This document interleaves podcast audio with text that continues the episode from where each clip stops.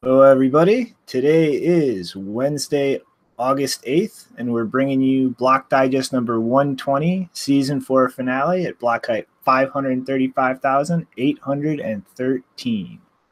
So, what's going on, Rick?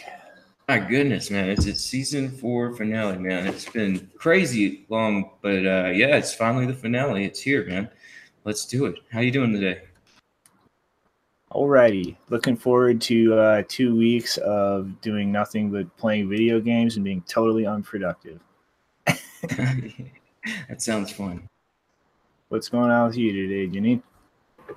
I cannot be unproductive. I have a lot of things to do. Yes, you absolutely can. You're not trying hard enough. We're all busy, busy. Yeah, it's hard to find that downtime, but it certainly does sound fun enough to where I'm always pushing for it. I'm gonna find it. I'm like I, every now and again I find a video game I can sit down and play, but it's like very rare. Busy, busy. yeah. Uh, to cut a rant short with a single comment, uh, game developers have gotten more and more retarded as the years go on. But what are you gonna do? Yeah, nothing we can do. Don't don't buy the pre-order. That's it. Don't buy the pre-sale. The pre-sale. No pre-sales. Mm-hmm. But I guess uh dive right into it. Today is the Optech newsletter breakdown again.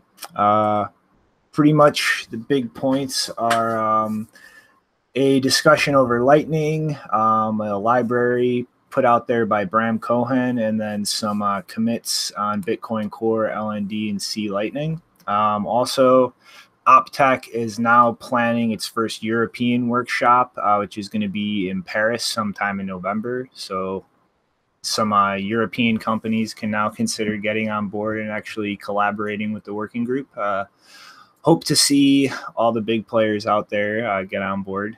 You know, it's uh, I kind of haven't really seen any big news of a lot of companies piling on yet. I hope that kind of corrects itself soon. Uh, fees are not super low, but low enough that, you know, around 10 blocks or so, if you want to pay the minimum fee, they'll usually confirm around then. So take that into consideration when consolidating outputs.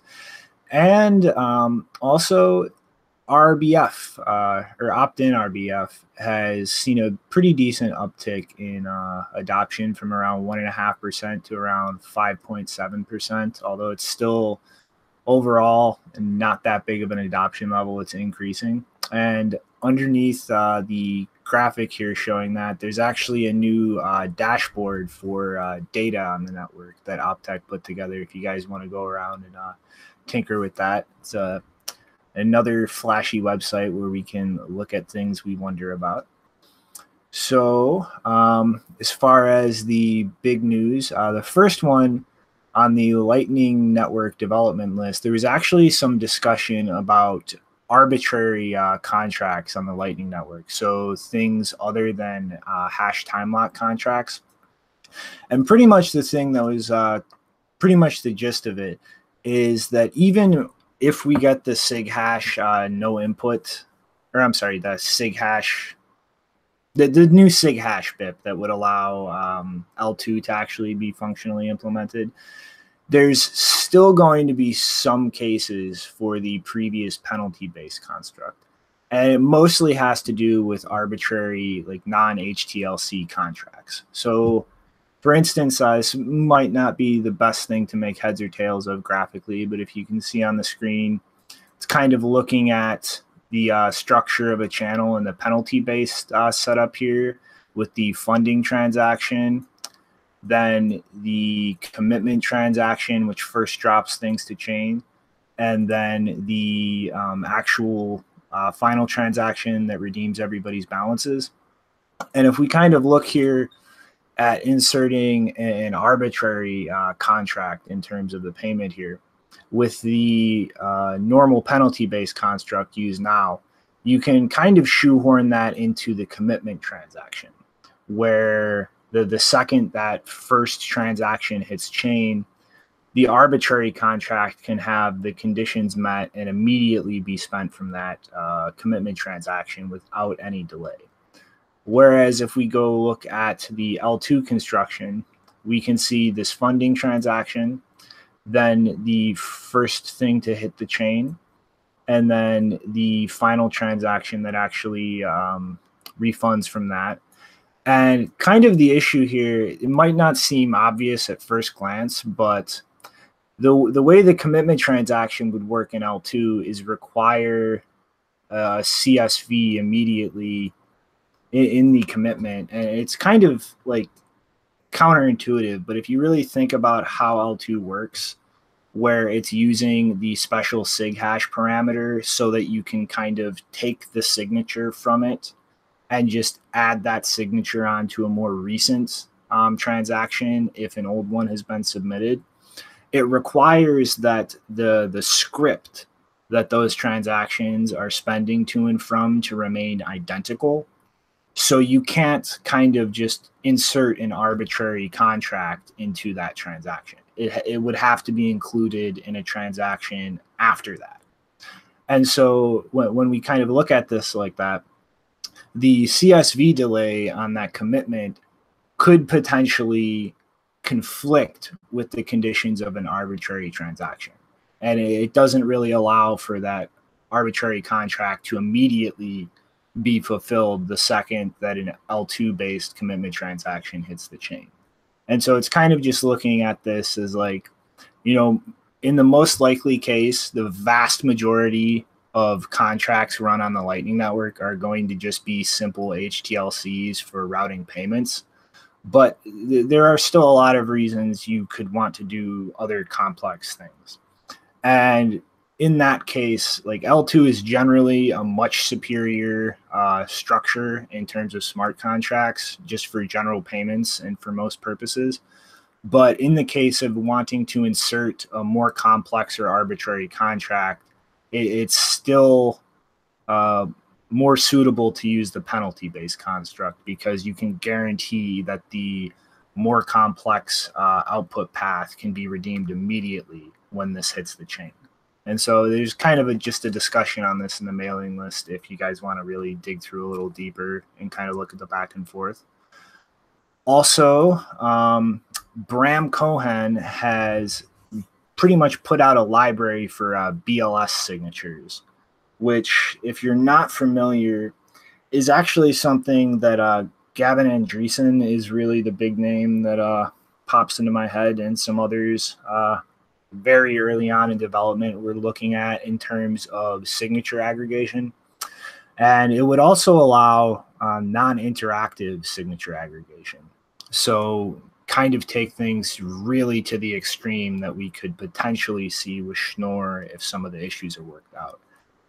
But the issue with this is that it's a lot more intensive in terms of actually validating signatures. And so I would like again, this is something where you kind of look at all the trade-offs involved and really make up your own mind. But I personally would much rather see Schnorr used and widely adopted as it's a lot quicker to validate and a lot more efficient on that side of things and ultimately validation being the the bottleneck and kind of the throttle of the system as a whole i think that's a very important metric to really look at and keep in mind when updating things but it's still a pretty cool thing and something developers can actually kind of tinker with now and the, the last note is that right now ecdsa signatures and schnorr signatures um, can kind of be assumed secure based on a single assumption.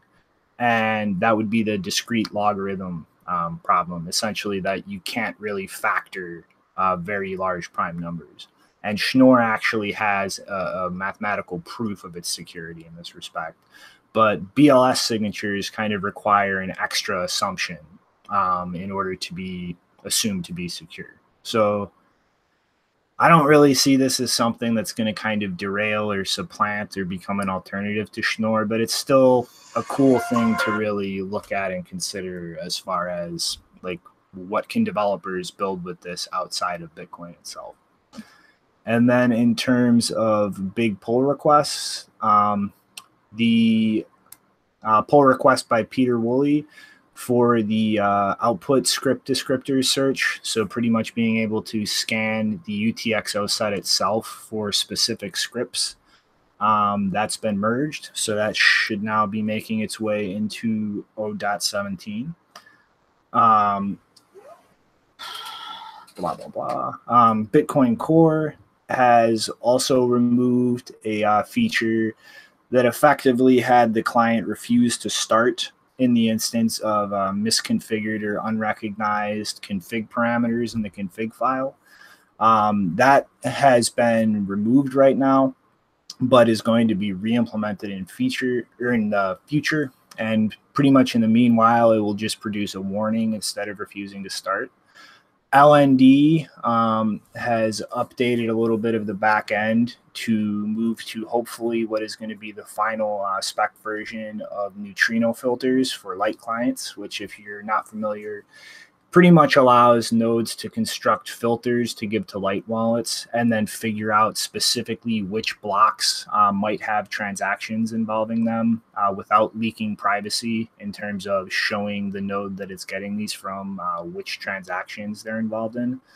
LND also has another pull request that um, pretty much merged a uh, data structure and is kind of working towards actually getting watchtowers up and running as far as managing the actual penalty transactions. And then C Lightning has a new pull request that kind of modifies the, um, I guess you could call it the Lightning's dust limit, which is effectively refusing to forward payments if a fee is more than 1%, um, it usually is, of the value of the payment. This has kind of been tweaked to kind of disregard that rule for uh, payments of up to 50 nano bitcoins for very small payments, such as those occurring on Satoshi's place, where the fee is inevitably going to be a very high percentage of the payment, but still a small enough amount that if you're engaging in that transaction, it's not really a concern of yours. And that wraps up the Optech newsletter this week. And really, yeah, interesting to see just basically like these uh, updates from across the different, you know, things that are being worked on in the space. Like, I mean, usually you dig into C Lightning or Lightning D, or yeah, you're looking into Schnorr. It's just great to see this uh, generalized like update of all the different projects and kind of gives a good uh, scope as far as just what developments are being made and where some people should go as far as uh, you know, trying to find their way in space that they think they could uh, cut their teeth and what's more important to them. And it's really great just to get, yeah, the extra infographics and all that, you know, we kind of deal with what we have. So, so just to get any of those and it's just a good. Kind of shopping out a little bit, Rick. You still there? Ah, uh, boy. Uh-oh. Yeah. We, we need to get you some new internets, Rick. But, uh, yeah, I guess, uh, feel like a dick to kind of just move on. Uh, but, wait, you still there? Last chance. All right. Mic check one, two. How's it going right now? Loud and clear. Okay, so yeah, the gist of what I was just saying right there is just how great it is to get these overviews and different sources of information that we could compare and see what's going on and help give people that are just coming into the space that are pretty competent in certain areas of development can just uh, get a quick overview of what they're looking at and say, okay, this looks like uh, some developments are taking off here, and I need to go help this, or this project's kind of lagging behind, or this this fee error is is this thing here? And we should go look at that. So just like the uh, bigger overall picture of these updates i really am enjoying them and just the information coming out of them is great. And so uh, yeah i'm gonna keep up with them man. Like uh, this newsletter kind of passed me by just because the past week's been so busy but just hearing all these uh, different updates from these different areas of the space it's, it's awesome. Hmm i mean you know it's really kind of especially like with the the lightning discussion on smart contracts it's really important to kind of consider all the trade-offs involved in things. And i mean you know it doesn't really directly apply to lightning i guess as a second layer but I think like this specifically kind of shows the importance of maintaining backwards compatibility for things because th- there are always going to be trade offs in changes to the protocol. And you don't necessarily want to preclude functions that depend on how things work right now by changing everything in a way that breaks like current functions. Like you, want to be able to maintain that compatibility so you have really the full range of capabilities in terms of what you can do with the system and what you can build on top of it. It's also just a great, yeah, visual and you know, good explainer as far as whenever people hear some of the propaganda behind Lightning Network or behind Bitcoin and all that. It's just like, you know, somebody with at least some technical background can uh, quickly put some of that stuff to rest in their head if they see the developments and they can see the different implementations. And it's, uh, yeah, it's just overall a huge net positive. hmm All right, though. In other news, something I'm sure everybody oh. was completely expecting the VanEck proposal has had the consideration period extended. so they uh, filed for a rule change June 20th. The uh, publishment of that was on July 2nd. And the SEC reserves its right under the uh, Securities and Exchange Commission Act or Securities Exchange Act to extend the period they have moved things up to September 30th as the date uh, for approval, disapproval, or um, instituting proceedings to determine whether to disapprove the proposed rule change. So, honestly, I think given the context of the dissent letter from the commissioner recently over the rejection of the Winklevi uh, ETF proposal, I, I think it, it really goes without saying that they are going to just kind of extend this as as much as possible. I mean, this really like at this point it, it's just getting kind of absurd and especially you know with the Bakkt um, announcement by ICE and um, the next story we'll be talking about it really seems to me like they're kind of manipulating their position as a regulator and trying to stall products created by specific companies or new companies like the uh, the Winklevi and Gemini to kind of give the, the entrenched legacy institutions a chance to build things out on their own. And like at this point, like especially given the context of all of the institutional products being put together by large banks or trading firms, and so on and so forth. They're really attempting, it looks to me like just pretty much trying to stonewall all the projects that are not being built by these specific entities and kind of give them a chance to try to lock down like that position before they start approving like other products and it's it this this is like exactly why the SEC and agencies like this should not exist. Be uh, like as as clearly spelled out in the dissent letter, like they are not interpreting the the rules that they are following correctly. They are pretty much just abusing their position as a regulator to act as the gatekeeper of what new things are and aren't allowed and who is allowed to do them. And like th- th- this is not fulfilling a role of trying to protect the consumer or protect the stability of things. This is just a quid pro quo of you scratch my back, I'll scratch your back. And like this is not a healthy thing, not only just for the Bitcoin markets, but for markets in general. Like this is just clearly like regulatory capture and just backroom dealing. And like this, it's it's fucked up.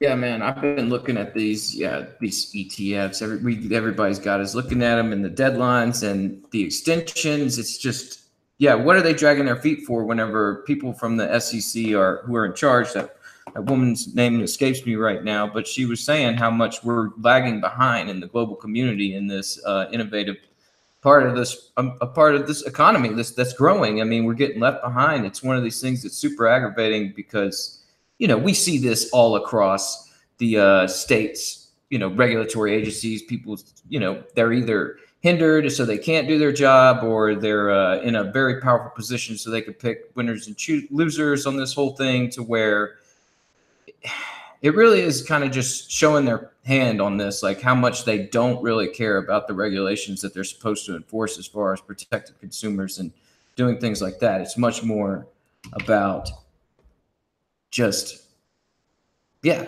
letting their guys get in before the actual developments can sort of take place. And that's just super aggravating to see. And it's something where I'm kind of glad that, uh, you know, we're starting to see some of those things like uh, the CB, the CME did those recent CFP, EFPs, the exchange for physical. And uh, we're just starting to see that uh, ICE, uh, Starbucks, Microsoft product getting all wrapped up because I don't know if we're actually going to see when we're going to see these things approved unless those guys have a all their products together. Which I mean, Goldman Sachs has been in the space. Like, when did they take over Poloniex and Circle? That was earlier this year, sometime, or uh, late last year. I think it was late last year.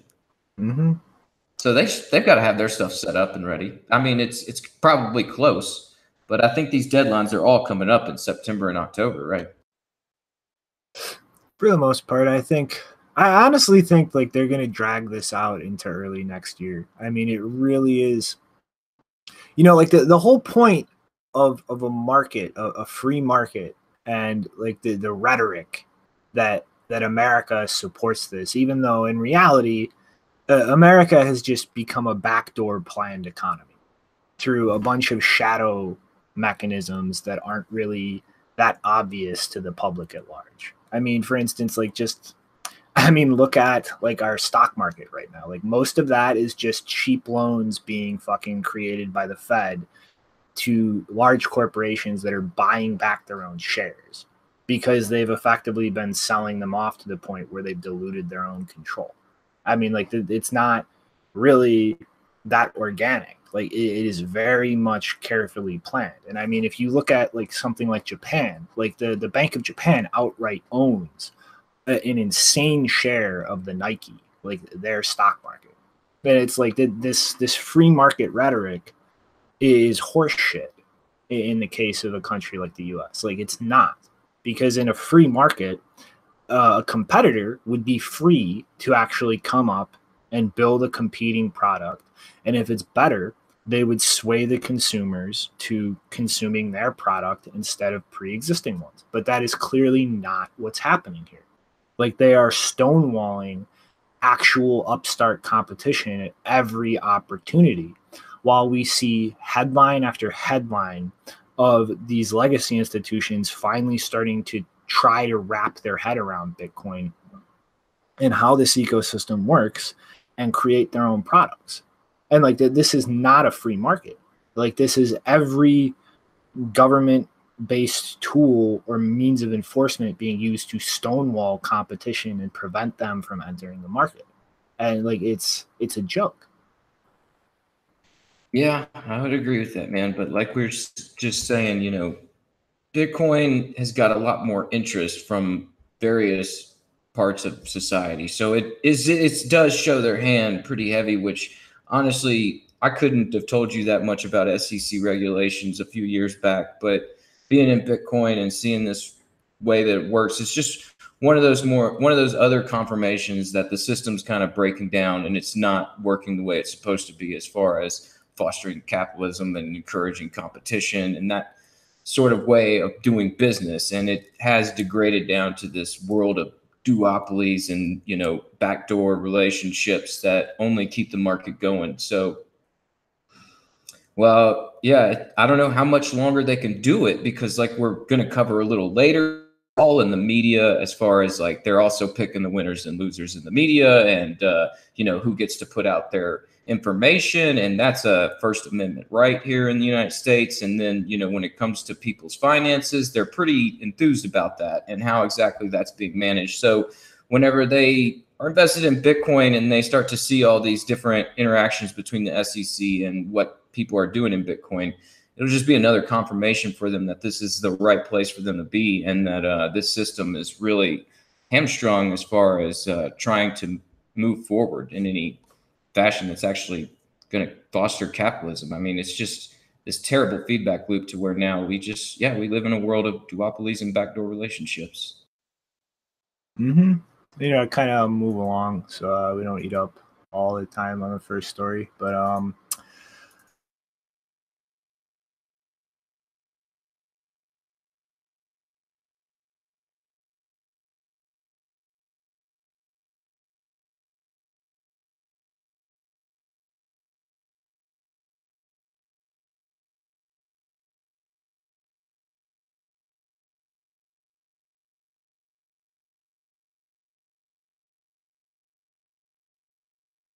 Okay. Uh, can you hear me, Janine? Because I'm not hearing Shinobi. Yeah, I think- I can. Yeah, I think Shinobi froze. I didn't know if it was me.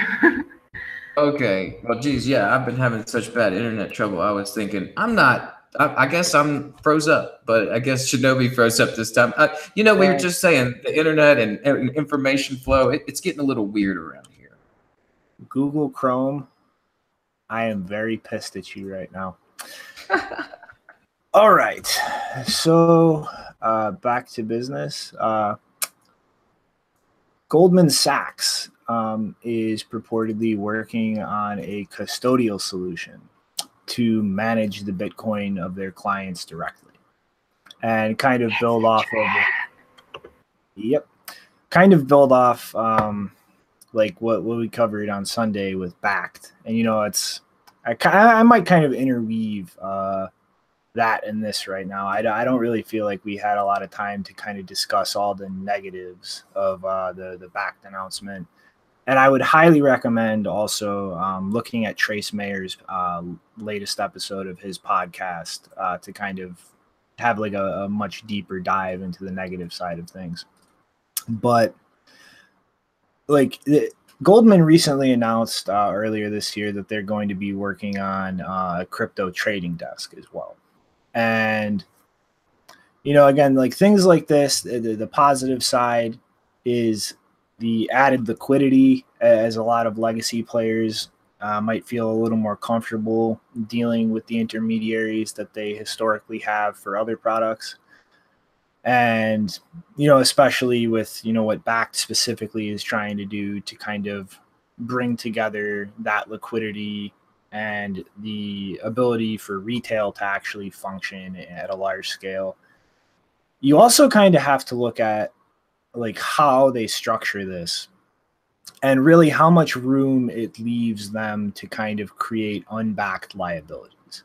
I mean i'm sure like everybody in this space is very familiar in in terms of uh, you know manipulation in the legacy market wh- what they've been doing with gold like the, the amount of paper gold circulating is in ex- insane excess of the actual amount of physical gold being held by the institutions that print this paper gold.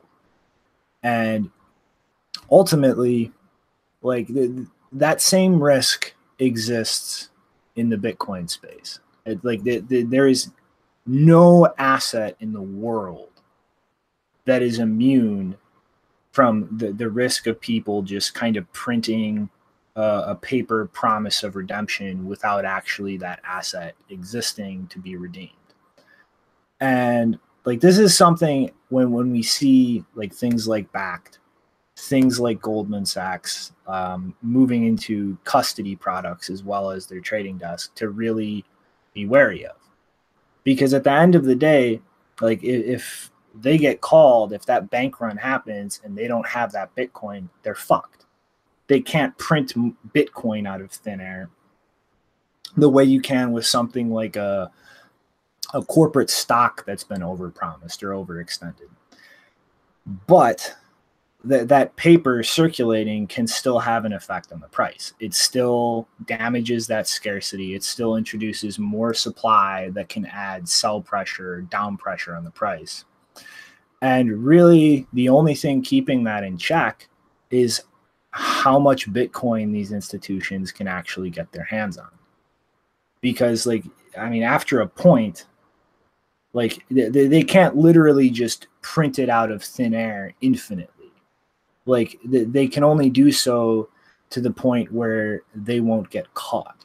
So if you see like information or data pointing at, let's say, I don't know, like 2 million Bitcoin being tossed around by something like Bakkt or Goldman Sachs, but you can kind of add up everything else and all the other like exchanges in the space held in people's private keys, and you can see that those numbers don't reconcile.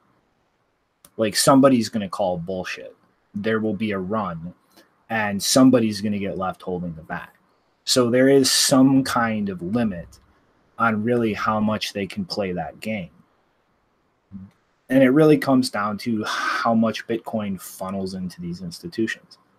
And like there, you know, there, there are going to be hedge funds. There are going to be, you know, big wealthy investors who who move Bitcoin that they've purchased or purchased directly through institutions like this into custodial products like this. And really, there, there's nothing we can do to stop that. All you can do is not move your coins into things like this and really try to educate people about the risks involved with it. Because, I mean, th- there's nothing you can inherently do to make just printing unbacked paper Bitcoin impossible. You can't.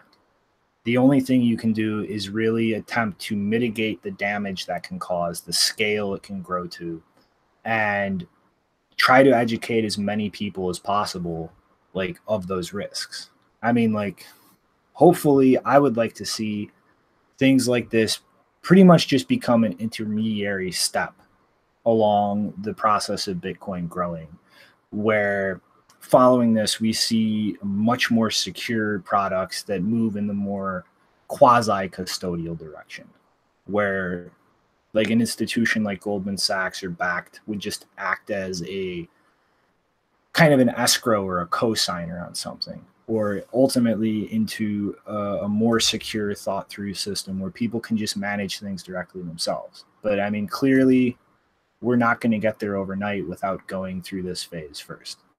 And it's you know like like i said sunday we kind of looked mostly at the positives mostly at the upside of these things. And I just kind of wanted to really look at the, the downside and the negative because the, this is pretty much what these institutions do. They play these games. They print these things that are unbacked because they can make money off of doing so. And ultimately, this is just a reality that we have to deal with. There, there is no protocol change that can make this impossible. There, like anybody who thinks you can just legislate this into impossibility, like you're you're kidding yourself. Like this is just a reality that has to be dealt with. Yeah, I keep hearing a lot about market manipulation, and it is one of those where it's like this is just a kind of a phase in Bitcoin's history in the sense that you know, yeah, there's a large uh, percentage, uh, or there's a small percentage of wallets that still hold a good amount of Bitcoin, and you know, those guys, uh, you know, they can do some things like spam the network or you know, uh, dump their coins if they want. And uh, but like you're saying, I mean, they can't play that game forever. There's only so much Bitcoin to go around. It's a limited supply, so their ability to do that weakens each time they do make one of those moves. So it is different in the sense that these uh, these pri- these mechanics that keep Bitcoin scarce are locked down through this consensus mechanism we have in Bitcoin instead of like, because I want to make the analogy to the housing market, right? Where it's like there's this limited supply of houses, but they packaged all these insecure products on top of it and convinced people to invest in it. And it destroyed a, a large portion of the market where millions of people don't have homes and they did. And it's one of these where, yeah, we should probably take utmost caution in uh, trying to figure out how this uh, custody works and making sure that it's done the right way before someone really does think it's a great idea to throw their money in it. Because like while it's a good, uh, it's a it was a positive announcement. It is certainly one of these things you have to keep your eye on and make sure that it's uh, going to be done the right way. Because um, yeah, there's lots of places for people to get hurt out there.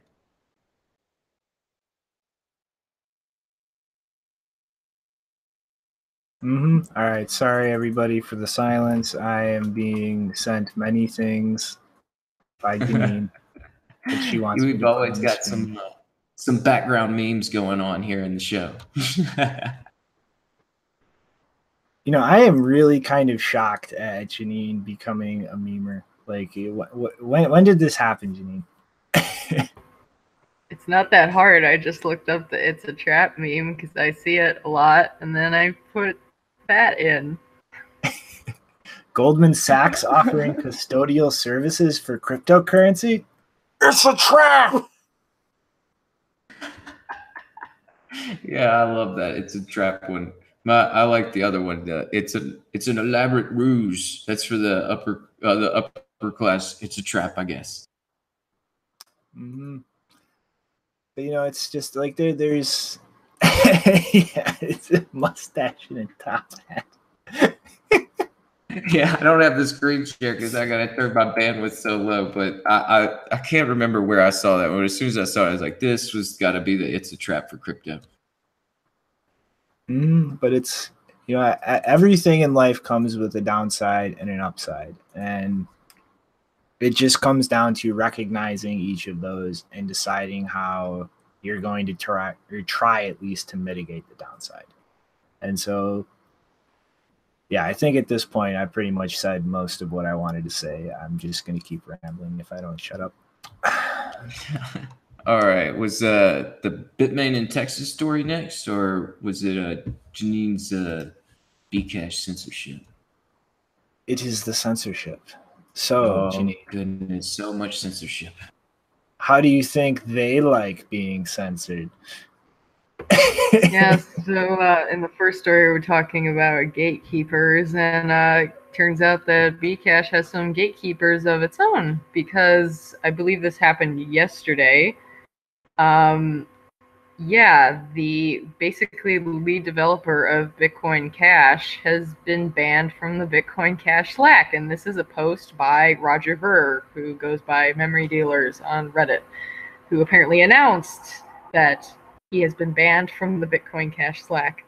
Uh, and I don't actually see any, ex- any explanation, but if you click on the image, um, he actually shows who was responsible for that, and it looks like the so-called Bcash strategist named Joel uh, Dalais. I'm not sure how to pronounce his name. Uh, and so people are asking where where's Amaury, uh, and he was making jokes about Joel was making jokes about having eaten him, or that there was a disturbance that made me peek from under my rock, and then he disappeared. Uh, so basically, just making light of the fact that they kicked out their lead developer from the Slack, and I don't really see any explanation for why that was happening. Some people were saying that he was challenging Craig Wright, and Craig Wright needs his safe space. It's very important for Craig Wright to have a safe space so he can write, you know, all of those papers that he's not publishing um, and all that. So um, yeah, he's been banned. And the funniest part, I don't know if you linked to that Reddit thread, but um, Amaury actually made his own post on r/Bitcoin. Uh, I believe it was his Reddit account. Um, yeah, it might be. If you go to r/Bitcoin, it might be there. Yeah, there. So Amaury actually made his own post on r/Bitcoin, and he called Bitcoin Cash Bcash. So that was pretty interesting. uh, and he said that, yeah, he, uh, I mean, he's con- he's calling himself the creator of Bcash because he was one of the primary people involved in for actually forking the code that led to Bitcoin Cash. Uh, and so he's calling it Bcash now, like a lot of, you know, supposedly bad Bitcoiners. And and he makes the point that you know they're constantly railing about how r/Bitcoin is you know filled with all the censorship and then he gets kicked out of the slack for apparently no reason that we can see no explanation. And if you go on i actually probably wasn't in the show notes yet but there was a weird uh, comment from cobra. Let me grab it really quick. Oh yeah i forgot grab that.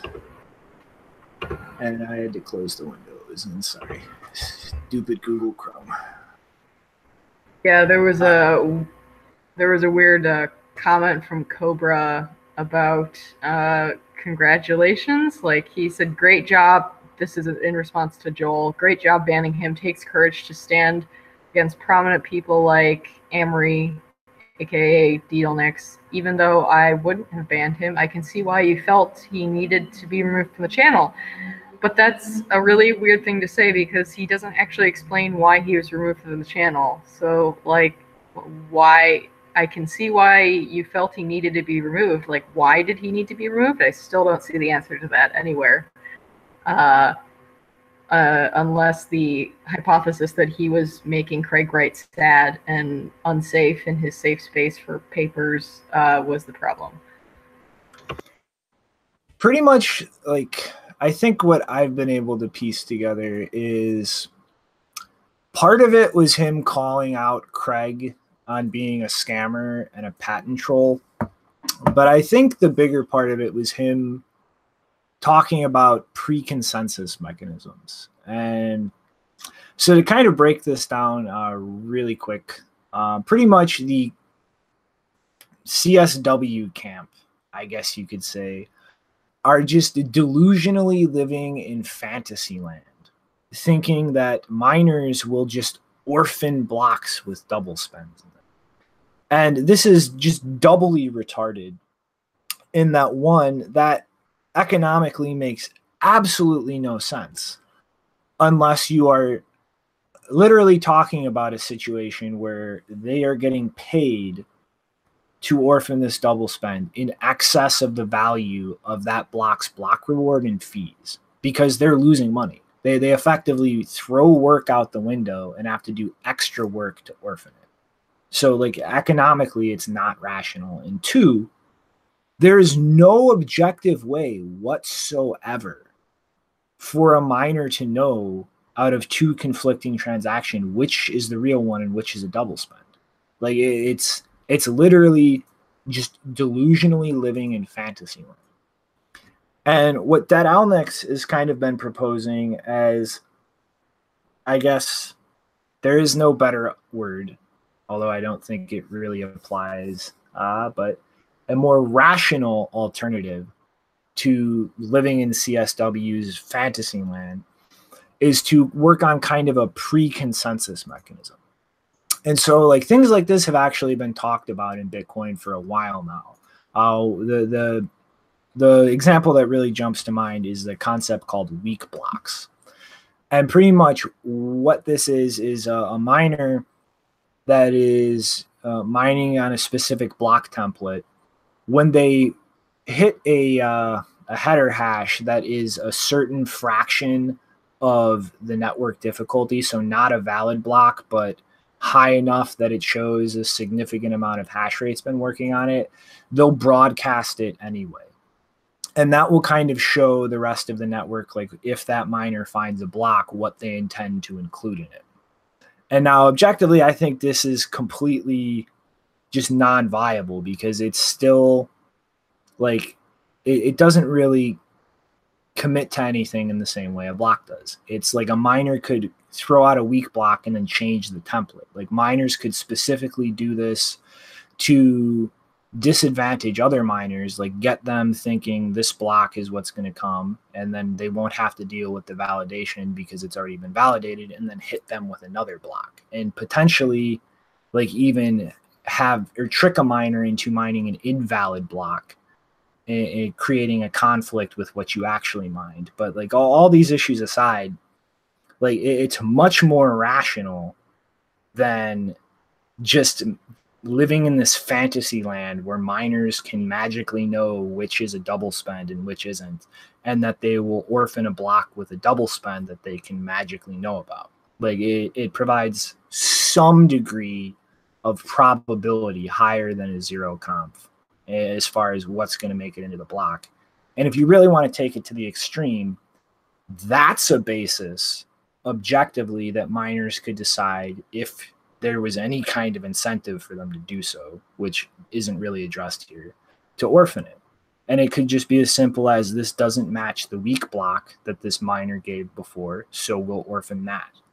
And you don't have to think about which is the double spend or which isn't. It's just it doesn't match the weak block.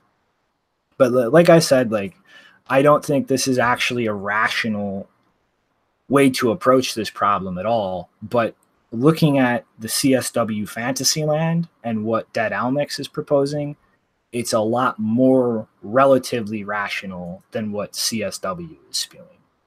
And pretty much like this is like this is just like B cashers losing their shit because most of them are just non-existent people, sock puppets, or completely technically illiterate morons.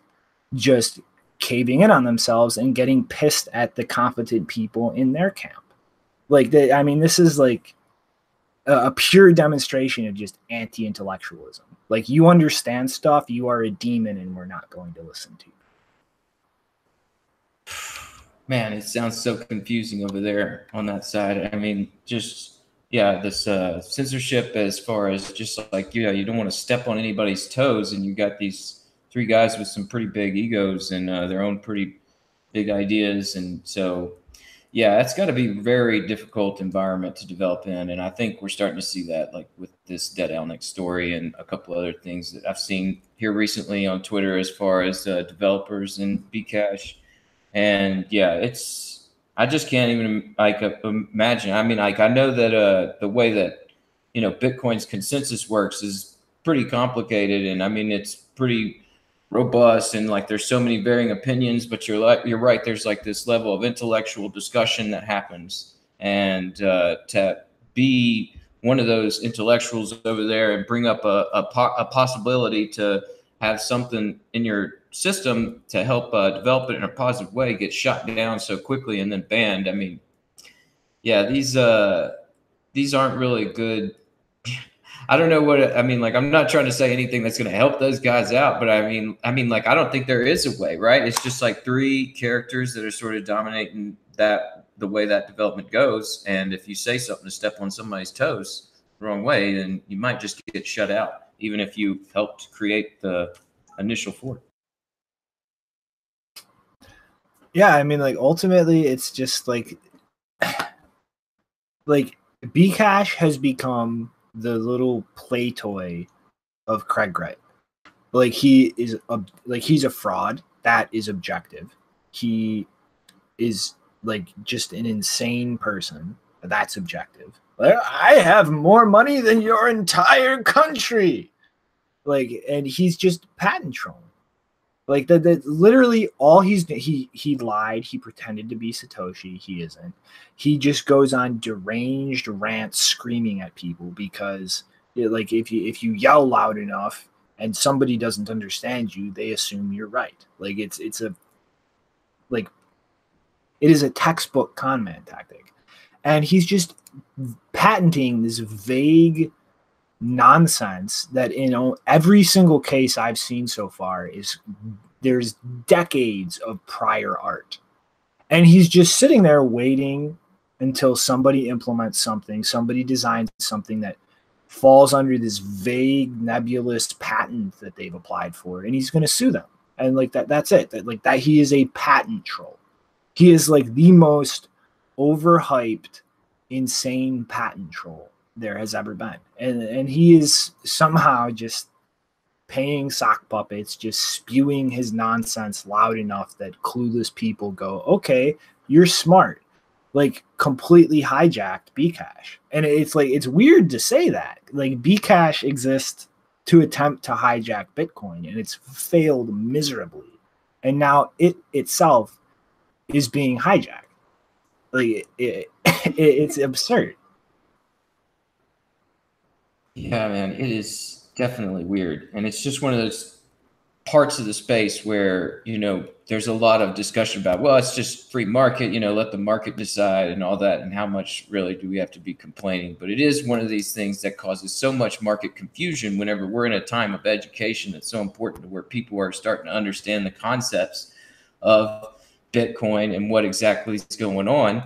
That when you have one of these guys, it's like, yeah, this guy's smart, he's confident, he's like, you know, He's the Australian Trump, and uh, you know he knows what he's saying. So I'm going to listen to him, and it just you know those people go and talk to others. Well, I heard it's this, and you heard it's that, and it and it's just steering people in these directions. There's totally uh, just unproductive and actually, yeah, I mean, I don't know if it's causing more and more damage, but it's just not helping us actually move the system forward and help get people actually educated and shored up in what we're doing.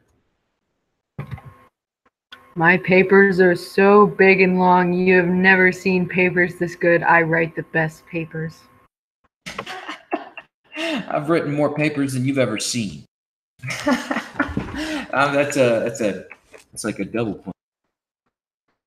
Mm, I mean, it's like it's just it's it's ridiculous. Like it, Bcash itself is an irrational dead end that just f- pretty much forked off from all the rational like game plans and how to scale the system, and now they're like eating themselves alive, chasing away the only semblance of rationality that exists in their ecosystem.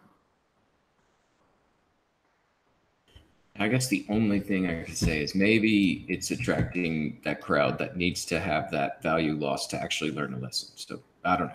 It's one of those theory things. Mm-hmm. All right, though.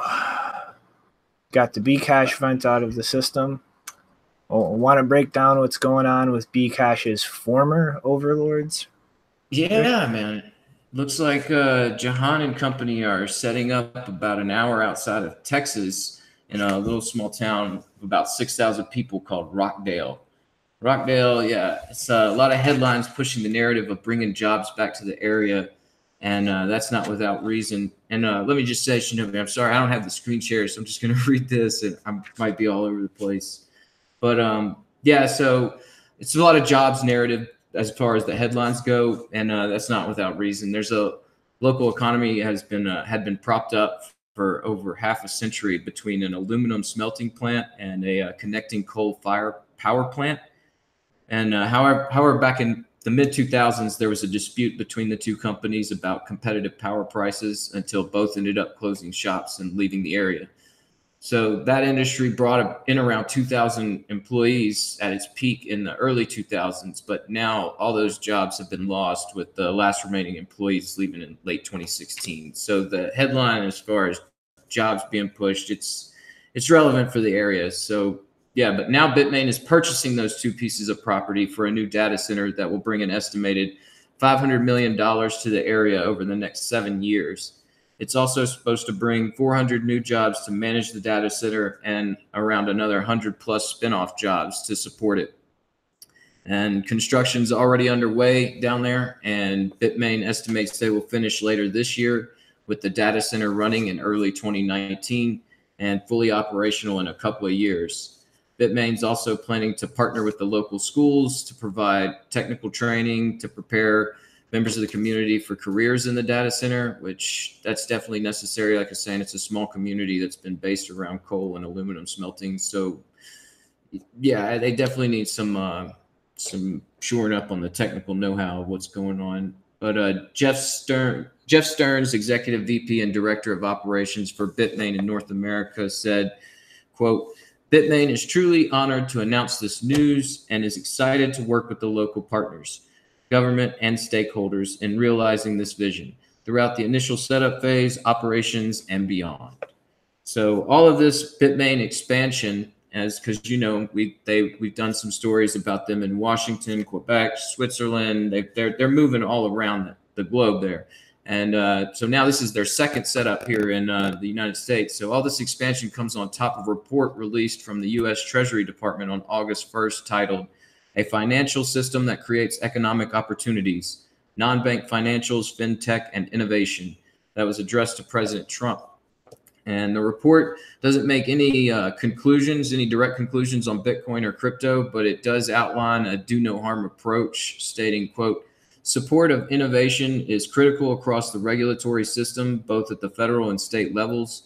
Treasury supports encouraging the law, launch of new business models to pursue innovative technologies to lower cost, improve customer outcomes, and improve access to credit and other services. The report also created creating the sorry, getting my words mixed up. The report also recommends creating a regulatory sandbox similar to the UK, stating, quote, while replicating this approach in the United States is complicated by the fragmentation of our financial regulatory system, Treasury is committed to working with federal and state financial regulators to establish a unified solution that accomplishes these objectives. And back in late March, we saw the creation of a regulatory sandbox for fintech in Arizona. And now maybe word is getting out that the Treasury Department supports this across the country. And uh, well, at least maybe that's why Bitmain has now uh, closed the second major deal on U.S. soil. And it's like we're saying, you know, a lot of the current market construct consists of backroom deals and um, and picking winners and losers. And, and maybe this is just uh, like we were saying, the SEC and a lot of these different departments are not very dependable at all as far as what they're trying to do. So maybe you need just somebody from the Treasury Department, the Secretary of Treasury, uh, addressing President Trump about this tech to actually give a market signal that it's okay to actually start doing this stuff. So uh, Bitmain is positioning themselves pretty well between being close to Austin's tech community. You know, Austin's a pretty big tech community. They've got a pretty large Bitcoin group there and other crypto groups. I think I, I don't know if Factom's still around, but I know they came out of there. And uh, there's also a Samsung semiconductor plant in Austin. So, however, yeah, I kind of wonder how efficient they'll be with the coal power plant. And it looks like the electricity costs around there between nine and 10 cents per kilowatt hour. So the company also picked up a pretty big sweetener on the deal in the form of a tax abatement that will be phased in over 10 years. So that's uh, tax abatement is temporary reduction or elimination of property taxes in the area. So I guess to bring the bring the jobs, but uh, the income for the local economy might take a little while to actually pick up.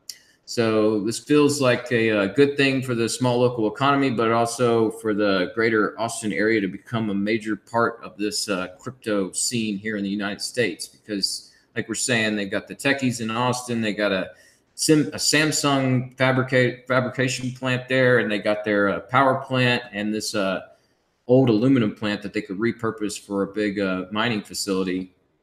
And uh, it just makes me a little uncomfortable because it's Bitmain. But I imagine we'll start seeing more and more of these deals where there are power plants and substations attached to large properties close to fabricators. That way, the ship to farm efficiency will effectively be captured by these large players. And uh, I mean, we've seen it. Like we just did a story not too long ago, about Colorado Springs old Intel plant with a with two substations and uh, there was another story we did where a company bought a uh, power plant, I think in Wyoming. Maybe it was not Wyoming. I'm sorry. So, uh, yeah, either way, all these other traditional players, they most likely have a lot of these properties and networks in place, but will need to be retrofitted for mining. So Bitmain is just trying to stay a major player, even when these major players show up.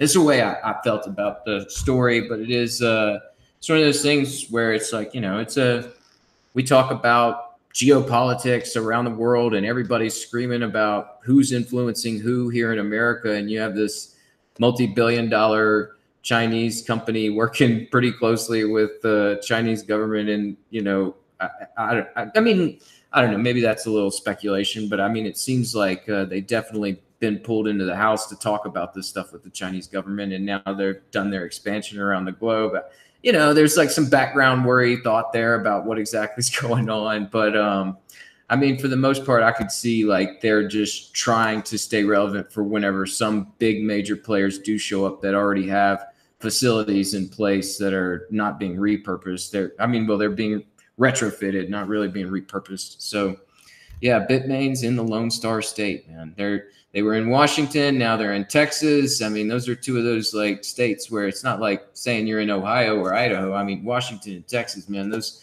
those kind of bring in the ring ring of like independence and stuff. But I don't know, man. We'll see. It's bit Bitmain.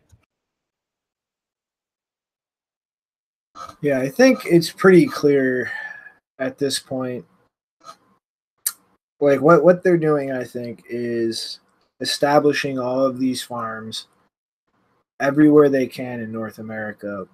I think pretty much their logic is just try to capture all of the cheap electricity they can, all of the actual spacing, and try to concentrate their stranglehold on hosting as much as possible, like versus like their situation in China.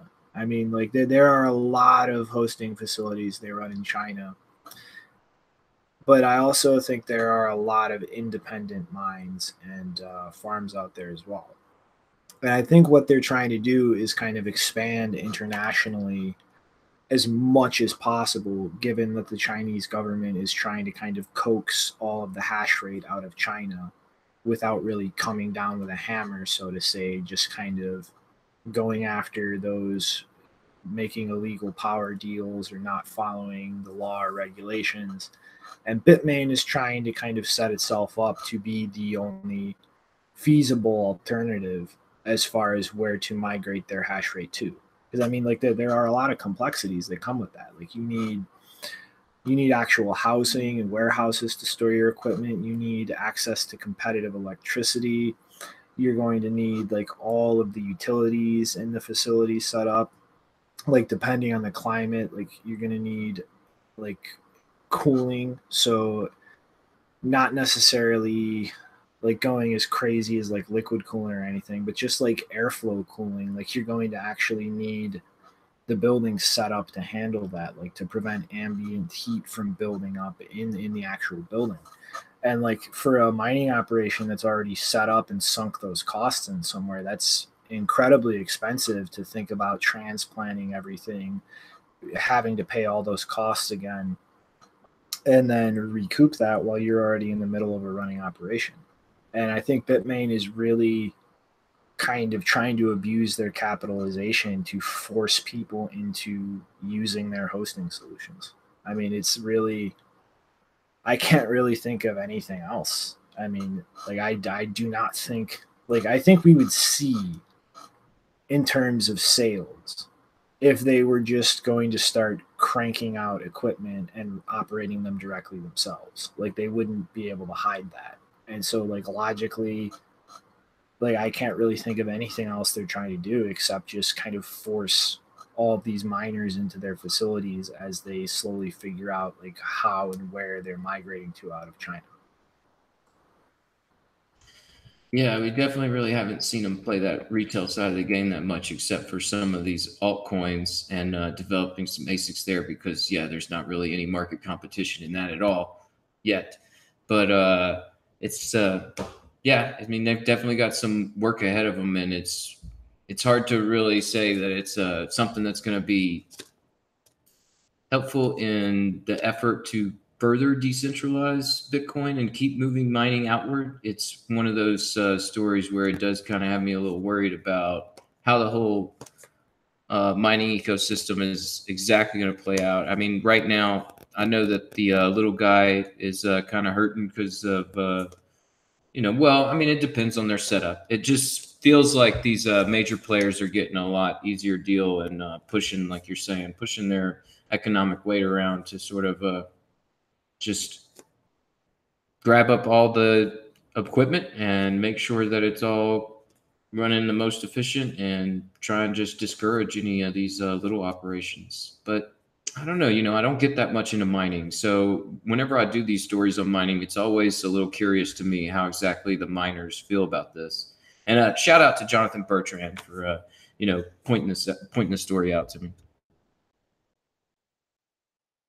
Mm-hmm. But it's like it's I just I really can't like unless Bitmain is literally just cranking out hardware in the shadows to operate directly themselves. I can't think of anything that they could be doing except trying to build out places for hash rate to migrate to from China.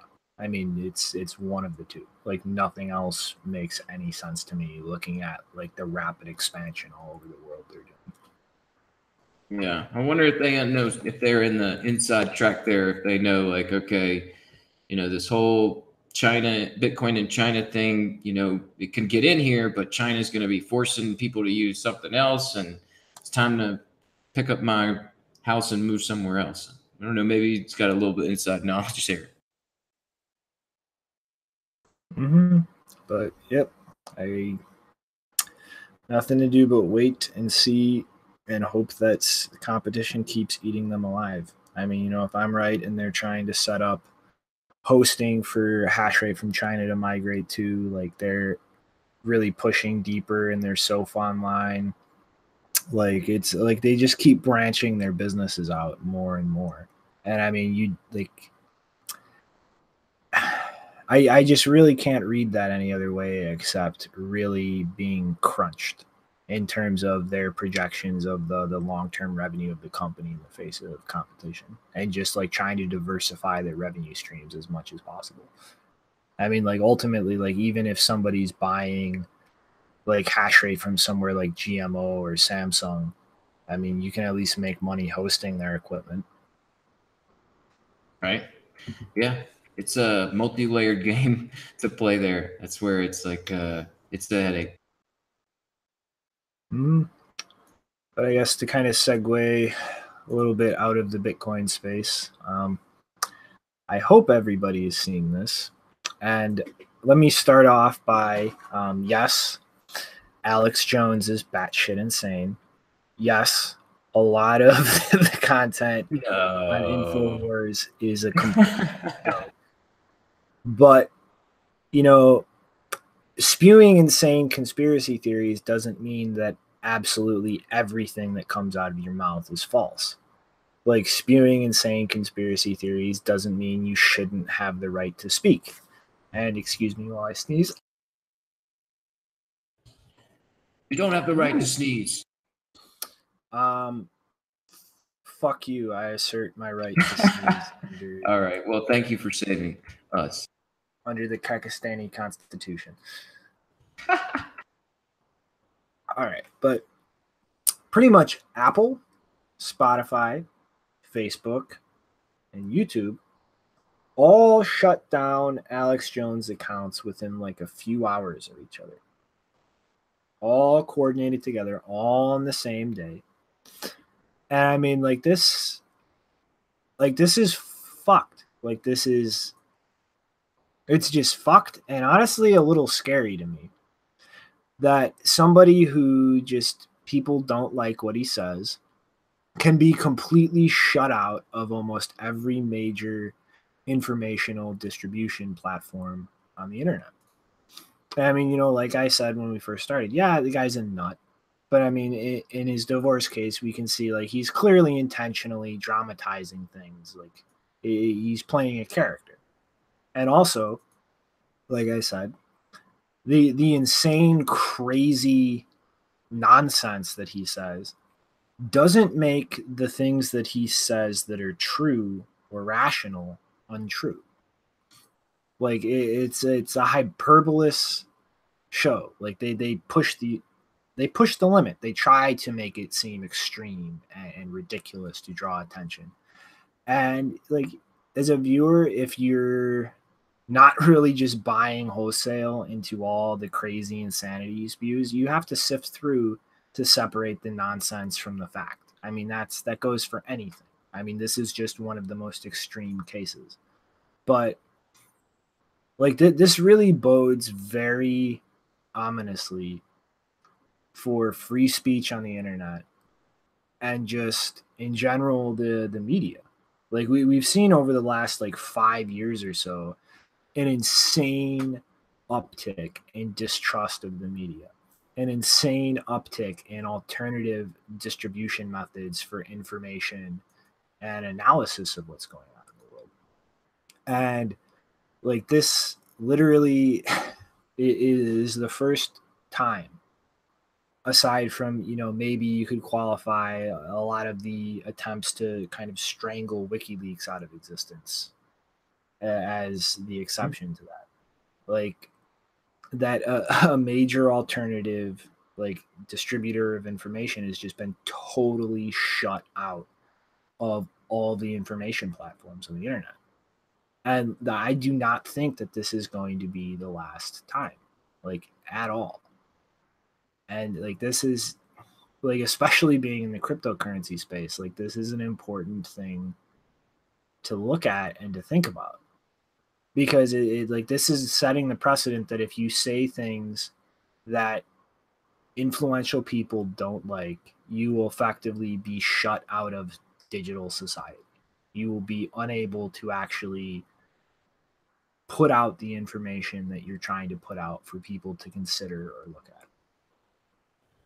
Yeah, I mean, we joke about it on this show every now and again about somebody coming to get us or shut us down because our connection's getting weak. But it is getting scary at this point with this the level of censorship and the brazen, you know, company. Like, yeah, this list of companies that just did this brazen act of censorship just in the face of, yeah, I mean, I guess it's fear that uh, you know, this guy is uh, you know, pushing this character so well that it's actually having an effect on society and not you know um, maybe that we're putting pressure on him to make him feel like he's got to do this. I mean he really is a character. I've seen some of his stuff where he's just like uh, takes on the globalist with boxing gloves or you know just like bare knuckle. He's a little nuts out there but i mean yeah it's just it's such a violation of the first amendment and it's one of the we got the midterms coming up, and it's just like you were saying. I mean, we've seen WikiLeaks and Julian Assange been under trouble, and now this, and just recently, I mean,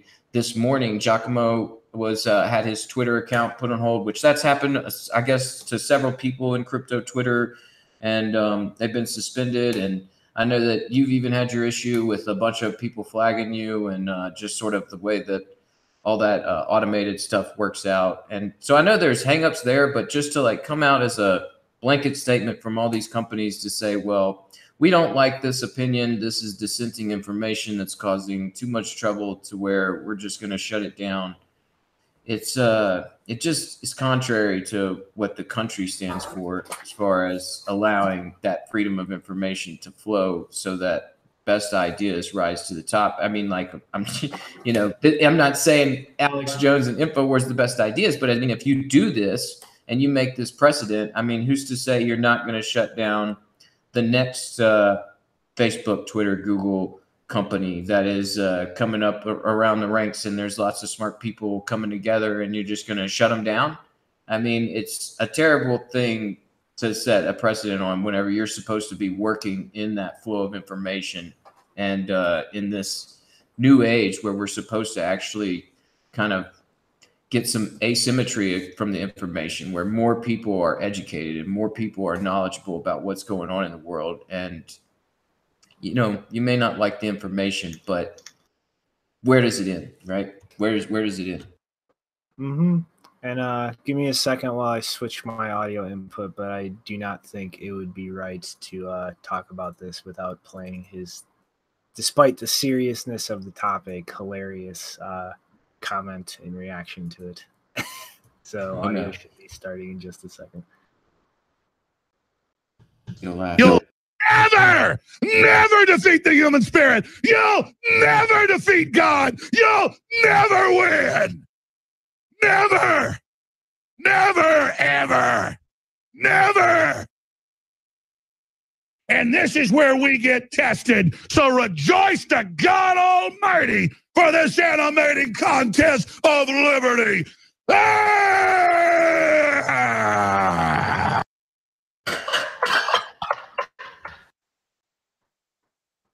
He just it doesn't even sound like a human being. He's like this, you know, it, like like you're saying, he's just a total character. I mean, it's it's like it's it's almost like a, a tragedy. He's like an American, you know, not hero, but he's definitely one of these unique American entities.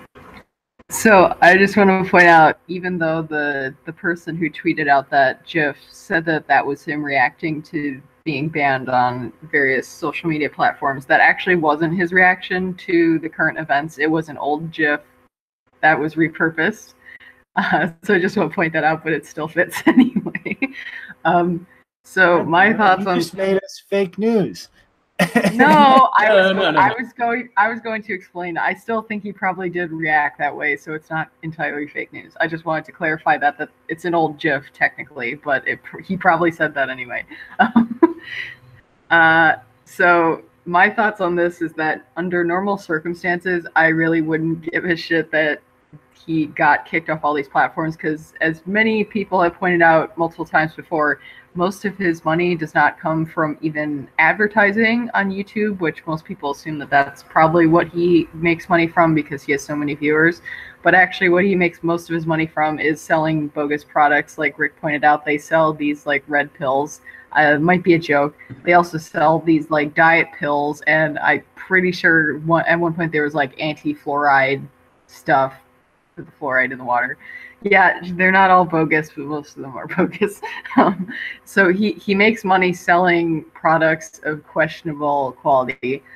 And so I'm honestly surprised that it's taken this long for him to be suspended, banned, whatever, off of these various. Like, I'm surprised he's lasted this many years. And so I normally wouldn't care uh, because I mean, I'm pretty sure a lot of the stuff that he does is in violation of the various rules of these different platforms. Interest, interestingly enough, Twitter, uh, Jack Dorsey noted that Twitter has not banned him uh, because they say he hasn't violated the Twitter rules, which is very interesting because you think of all the people who would be getting their accounts suspended, it would probably be Alex Jones and not a bunch of the people like Giacomo and uh, Shinobi that we've seen get their accounts, you know, temporarily suspended.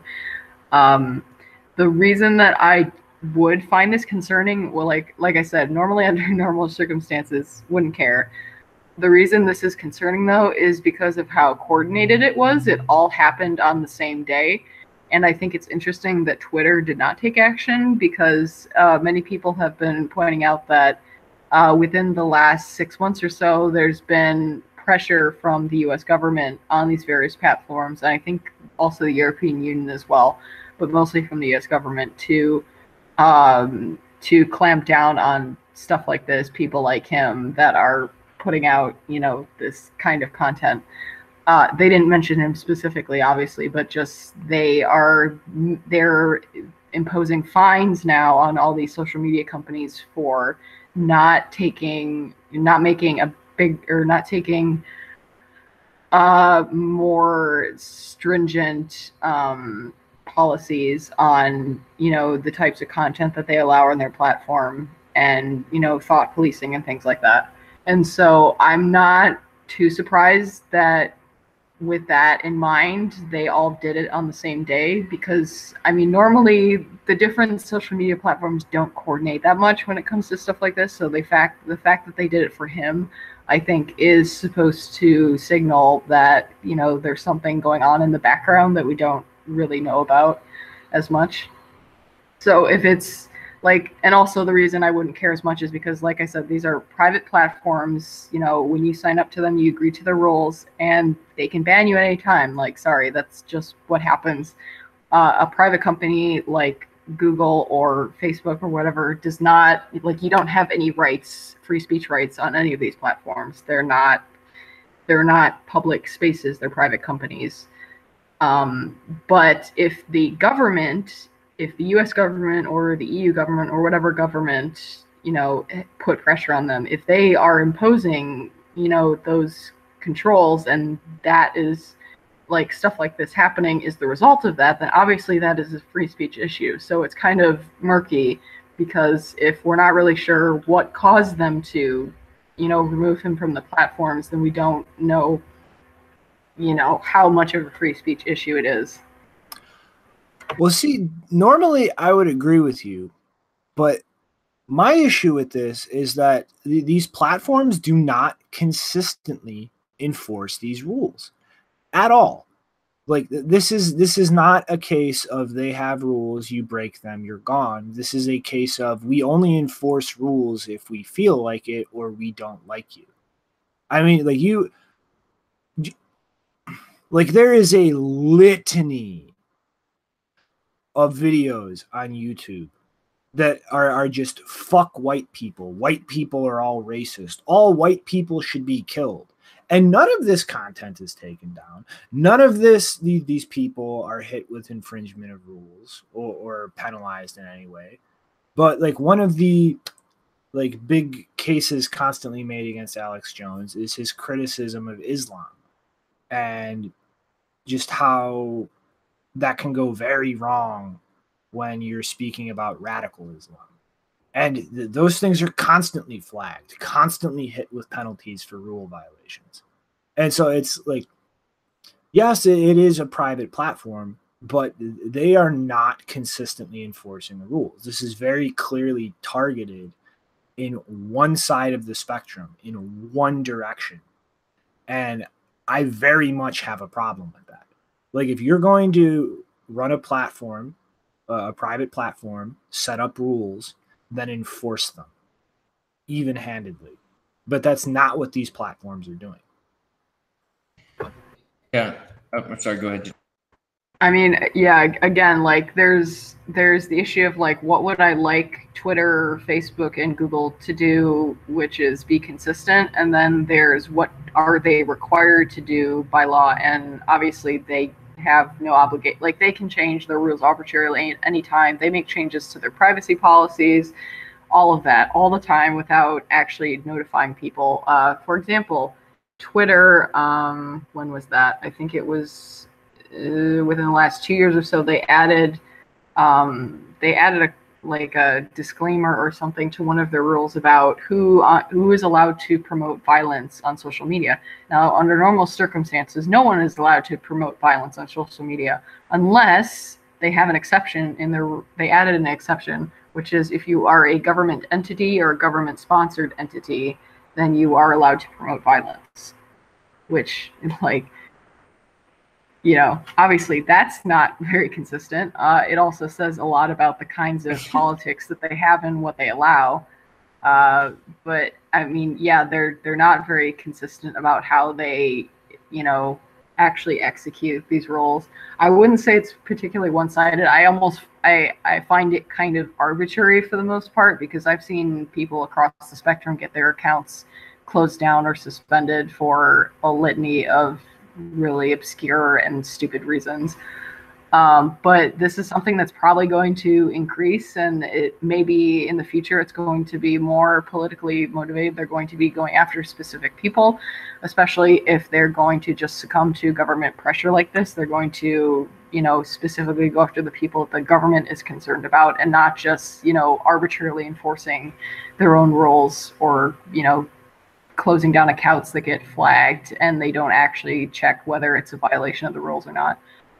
Um, well, I mean, so that's. What, sorry, but like one, one last comment on my part, uh, so we don't get into a super long political discussion. But I mean, just look at Chair Sarah Jeong from uh, the New York Times. Look at all of those insanely racist tweets she puts out. They have specific terms about like hate speech. Like I was literally just flagged for that for telling somebody stop doing drugs. I was flagged for hate speech. Her account's still there. All those tweets are still up. And Candace Owens the other day literally just verbatim copied those tweets except replaced white people with Jewish people. And her account was instantly flagged.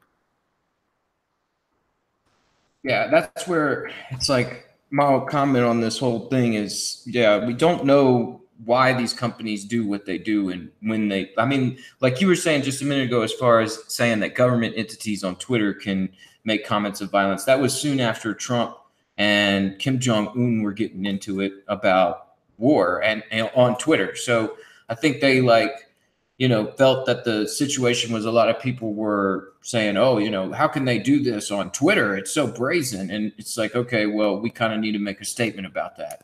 And then they wait till something big happens with a political blowback and they say, okay, well, we're going to correct all that. It's just like some of these coins adjusting their roadmaps and saying that they're immutable and decentralized. It's, it's like you're, you're playing this game of this platform similar to the way that the media is supposed to be like the fourth estate. It's like this new thing with the internet and this, you know, asymmetry of information and you know you're not supposed to you know inhibit some of these discussions here in this country. And you know one of the reasons for that is because yeah the reaction might be pretty bad. And i think his reaction to this is actually yeah it could be pretty bad. I mean you know he was i actually uh, kind of looked into it whenever it was happening just to be like what is going on? And like i watched like five minutes of it and in that five minutes, he was like, sign up for our newsletter, download our app. We're not going to be on these platforms anymore. We're going to be here. And so, yeah, he's he's going to continue selling his supplements, which supplements have a terrible regulatory market. So I'm not going to say like bad or good about any of that, but I mean, it will consolidate his uh, his viewers and his uh, his ability to you know um, help those viewers try and understand the world, and then it'll further isolate them, and then it might put them in a position where they feel like they don't have anything left to do once Trump says something and his Twitter gets banned, and then you know, like we have a friggin' battle because somebody got banned on Twitter. I mean, it's just it's kind of dangerous for the situation. Is the the way I see it is, you know, if you're going to do these sort of things, you need to have clear guidelines in place to where people know what they're interacting with on your platform. I mean, we've seen it with YouTube, where YouTube channels get demonetized and taken down without any sort of real reference as to why, other than they were flagged or uh, they, you know, we could guess. We've seen it with Netflix. Netflix, you know, they purchase all these different deals and they won't give the people who produce the artwork any of the information as far as the numbers that are people viewing that information, which, you know, that's their platform. I mean, they they want to do that. That's fine. It's kind of comes with the territory, but it's like let us know these uh, these terms and conditions before we actually get involved. But I, I, can understand it's like a growth problem where it's like everybody was on Twitter pretty early because Twitter was like the first Twitter and Facebook was the first Facebook, and you know, everybody's sort of figuring it out as we go along. But this is definitely a different. Uh, it's a difficult situation to say that it's just uh, because he's violated terms and conditions, just because of the timing. You see the midterm elections coming up, and then you see about how what these guys talked about as far as like this influenced the election and that influenced the election. So it kind of makes me think this has got a little bit to do with trying to steer public opinion in order to get an outcome of a vote. And the reality is, like, I don't even think that the outcome of that vote is to necessarily get any sort of legislation through, but maybe just to solve a court case in a district. It's it's gotten so nichely stupid that these guys could do this sort of thing unilaterally and say this isn't going to be that much of an issue. I mean, like, I'm sure they were expecting some blowback, but at this point, they've got some net neutrality, favorability bills passed through, and you know that we've got all sorts of precedents set as far as Fourth Amendment rights being broken and people questioning this amendment, not amendment, and all these different laws. So I guess it's just upsetting to see in the sense that this is supposed to be like an open discussion and sort of the information doesn't really get censored. And even though it's stupid, that just means you'll have a less crowd, not really that big. Instead just shutting them down like that it shows some sort of motive and you got to look at the timing and the political motivations behind all this. All right i think that's my two cents. Mm-hmm. All right but uh slide along. The 30 minute to go mark. They try and pick up the pace a little bit. Uh the pretty much in March, uh, if you guys remember, we talked about uh, the 16 uh, licensed exchanges in Japan getting together to form a self regulatory organization. Uh, that group, the Japan Virtual Currency Exchange Association, has officially applied for certification uh, and are actually making a lot of forward progress. Um, what was the name? Uh, they're, they're applying for certification as a fund settlement business association and actually making some pretty bold um, goals for themselves. Uh, effectively, what they're trying to do is kind of set this up, uh, get their official certification, and they've already drawn up a 100 page draft of self regulatory rules, um, some of which include obviously uh, a requirement to not support privacy centric coins such as Monero and Dash, and uh, bans on things like insider trading. But effectively what the long-term goal is is to get certified implement these regulations which they can't actually do until certified as a fund settlement uh, business association. And then pretty much try to work with the fsa and move towards the point where they're effectively regulating themselves so pretty they, they they they literally kind of want to partner with the FSA and get to the point where the financial service authority in Japan is not a, a regulatory influence on the crypto community in Japan. Like they would be completely autonomous, completely self-regulatory. And this is um Here, one one last thing that they were um, also considering is a four to one cap on margin trading to kind of limit uh, things like the the OKEx um, incident, which we covered on Sunday. But this is kind of coming on the heels of the FSA kind of getting a little more strict. Uh, for instance, the business improvement orders they recently slapped six exchanges with, the fact that they have finally rejected uh, the first exchange application uh, recently outright, and that they are overall. Um, it's it's rumored at least to be completely reconsidering how they're handling regulating crypto exchanges at all. And according to the rumors, the FSA is considering regulating cryptocurrency exchanges under the Financial Instruments and Exchange Act, which would pretty much put them in the same category as like your normal stock brokerage or securities firms which would be a lot more cumbersome, you know, regulations and probably a lot of limitations in terms of interacting with the consumers. But like looking at this, I think that this is really aside from, you know, things like I, I'm still waiting to see the actual draft. I haven't been able to find the uh, rule draft anywhere.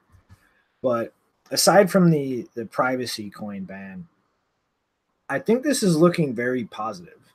Like the this is pretty much every licensed exchange in Japan working together on this.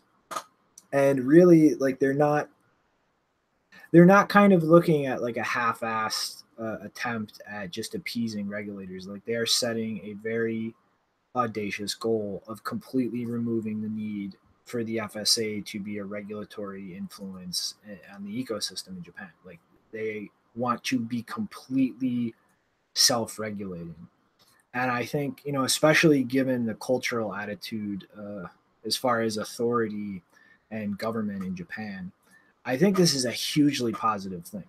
Like they are moving in the direction of like pretty much like government get the fuck out of here. Like we can handle this shit on our own. And I think they're showing a lot of determination and responsibility in doing that. Like they've they haven't even been certified as an association yet, and they already have a complete draft of rules and regulations for the exchanges to follow, with all of them on board for doing so. Like that, this is not like appeasing the government. This is not hollow words. They're actually putting the work into doing this. And I think if this really succeeds and gets to the end, or the I'm sorry, don't drink pop. It makes bubbles come out of your stomach. But um, if they get to their end goal, like this would be an amazing thing, not only just for uh, Bitcoin and cryptocurrencies in Japan, but just as a model for the whole world to look at. Like, step back, like, get the government tendrils out of everything and actually let this market regulate itself. Like, stop trying to hamstring things, play gatekeeper, and impose like regulations or requirements that just don't make sense in this ecosystem. Just get the hell back and, and let these companies figure things out. Yeah, just a quick comment was like, yeah, this is sort of the things that I've that we've been hoping for we'd see here is uh, just you know more people sort of coming together and setting best practices and making sure that uh, people aren't getting hurt to where the uh, regulators won't come smashing down on us, which nowadays, in this perspective, it doesn't seem like that's necessarily going to happen anytime soon. It's just, uh, you know, they're getting the work done where it's like we, like we said in that story earlier with the VanEck, it's just like we're dragging our heels, and dragging our heels is uh, causing the uh, industry here in the United States to get lag behind. So it'd be a good thing to see here. Mm-hmm. I mean, it's nothing I mean, the worst is it doesn't happen and nothing really changes. But on the upside, if this does really work out, then it is just a huge boon for the entire ecosystem in Japan. All right, oh, yeah. this this next one is more just a quick uh, commentary. I'm gonna buzz through. There is really like no substantial meat uh, to this story, but a presidential candidate in Brazil, uh, or Brazil, and I'm going to butcher the living hell out of this name. I apologize ahead of time. Uh, Joao uh, um, Wadi. Okay, I, I I give up. But um, a presidential candidate in Brazil made a number of remarks about uh, blockchain in general and just how this could actually um, improve uh, different areas it's applied in. It's it's the same kind of nonsense, really, like supply chain. Um, Brazil actually has a lot of problems with the integrity of supply chain, specifically food and water contamination, which they want to try and solve with blockchains. But um, that doesn't really fix anything if people enter fraudulent data. So that's really just the same kind of like a politician using a word they don't understand to try to win public support. And also saying he doesn't see things like Bitcoin as a threat to the traditional banking system, and that he overall sees no reason why Bitcoin should not be considered a legal um, means of payment. Like, for instance, if, if both parties want to use Bitcoin in exchange, there there should be nothing kind of stopping them. Uh, like just just kind of wanted to like mention this quick. It's like it's it's pretty clear he doesn't actually understand the underlying mechanisms and any of that. But it's it's kind of interesting to see a politician just positive and receptive to the concept overall, especially in Brazil. Like it is a place with a lot of financial restrictions, especially for immigrants, and just overall a lot of problems in the country. And I think, you know, a positive attitude there just in allowing access to go unfettered without overburdening it with regulations could just be a net positive for people living in Brazil. But kind of move along to the next story. Um, I'm sure everybody's been following along uh, with Cody Wilson and the entire DefCAD situation.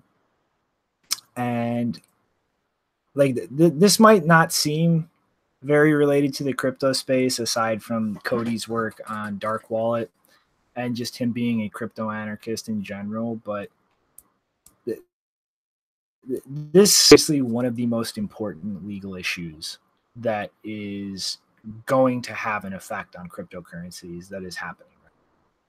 And just just a quick recap, um, the government pretty much capitulated and allowed Cody to distribute the CAD files for all of the uh, the DefCAD uh, guns. One of which is the Liberator, the plastic pistol, and most of the other files are actually for computer controlled milling machines for guns actually made out of metal. So I just kind of wanted to make that distinction here. But really, at the heart of this, it comes down to a, an issue of free speech.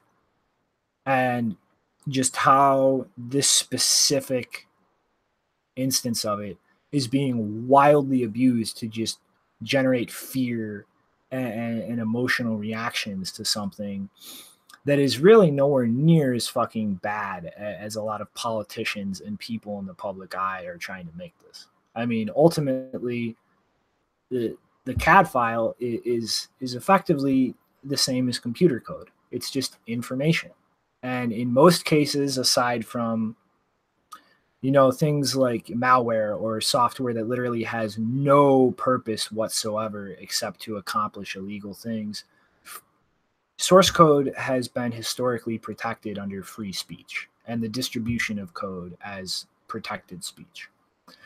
And th- this whole situation with defcad is pretty much being used as a means to kind of revert back that general precedent in the court. And really, the overall like dynamic of this situation is like there, there's only one pistol here that's plastic, the the Liberator, and it's it's actually a nod to the the Liberator from World War II, which was a one shot pistol that was actually airdropped frequently into France for resistance members to pretty much used to take down Nazi soldiers and steal their weapons and slowly build up weapons caches like that. And it, it, was really just kind of a proof of concept. Like it's the the idea that that pistol is going to rapidly increase the instances of violence in areas that are usually, you know, set up to prevent people from bring, or bringing firearms in is just ludicrous. Like the, the gun is very likely to explode in your hand if you don't actually put a block of metal in it to reinforce the structure. And ultimately, a bullet is going to set off a metal detector itself. So, like the, the entire train of logic is ludicrous. And then, as far as all, all the other blueprints for actual metal guns used from a milling machine, like these are all legal weapons. Like they can be legally owned any anywhere you, that you can actually purchase them. It is actually legal in in this country to mill your own gun. So the the idea that simply, you know, having these digital blueprints effectively to produce something that is entirely legal to produce, entirely legal to own, like th- this is just an entirely fear-based nonsense campaign that is trying to roll back like this precedent historically that that distributing source code is protected speech. And th- this is going to have an effect on the cryptocurrency ecosystem one way or another. Like and i fully believe that this is going to wind up going before the supreme court. Like if this is ruled against and it's determined that this is not protected speech then it is not that far of a jump at all to make that same argument for cryptographic software. And that is a very dangerous thing in terms of the effects that it will have on this ecosystem. And on the flip side, if this is finally ruled in favor of and is decided to be protected speech, then that is something that is very good for this space, as it makes attempts to make this same argument for cryptographic software much more difficult. Because if you if you literally can't convince people that blueprints for guns should not be distributable, then how can you make that argument about encryption software? And so like I'm not sure how all the viewers really stand on guns, but this is a very important issue to pay attention to. And it will have big consequences for this ecosystem. Yeah, and I just want to point out for anyone who is not really, you know, seeing the connection between how the decision on this code for 3D printed guns could affect, you know, cryptography or cryptocurrencies. Just want to remind everyone that uh, in the 90s, uh, there was this thing going on where the United States had classified um, cryptographic software as munitions, weapons. You so like they they made that giant leap, no, not too long ago. So they can always make that kind of giant leap again. Yeah, I think that was in the mid 90s that they finally declassified that so people could actually spread information. it, it is kind of uh like exactly it's like the AutoCAD files, like just you know that there is just so much heat behind the fact that yeah, there's like a narrative there as far as like these are guns, and there's already like this big gun debate going on. It's it's very important to keep an eye on, but it's uh yeah the auto yeah like you were saying the liberator the plastic gun like i wouldn't yeah, it's like it's good fear mongering for these people, but it's definitely not feasible. I mean, like, and especially the metal milling machine. I mean, like, what is how many are there out there as far as like 3D printing metal milling machines? I mean, I don't think there's that many out there yet. And I mean, yeah, I mean, we've got a huge, large gun industry, and I mean, I keep saying I mean, I'm sorry, but yeah, there's just a lot going on there, and I kind of worry about the fearful response of it, and it might go to the Supreme Court. I mean, the only good thing I could say there is recently some, I guess, some extra conservatives went there on the court. This is, uh, you know, kind of a hit and miss there with the court, where it's like, what what are they going in for, and how are the judges leaning and everything? They look like they're leaning pretty conservative as that goes now, so hopefully we can get a favorable ruling there because yeah this definitely have a uh, precedent on uh, cryptographic uh, protocols and yeah open source technology all that sort of stuff so it's definitely something i'm going to keep my eye on and i'm not too fearful of a plastic gun odds are somebody would probably configure it wrong and hurt themselves more than me mm-hmm. And I guess next up, uh, an update on Fluffy Pony's secret crypto empire. so there is a uh, a Latvian networking company called MikroTik that produces routers, and they have been infected with malware that is literally one of the most ingenious cryptojacking exploits I have seen yet. Like this is brilliant. So in, in, April this year, they this company patched a remote access vulnerability um, that allowed attackers to gain uh, unauthenticated access to the router, and that allowed some researchers to develop a proof of concept exploit against this router, and is so common in, in IT security. There were a shit ton of people who were very lax in applying these patches.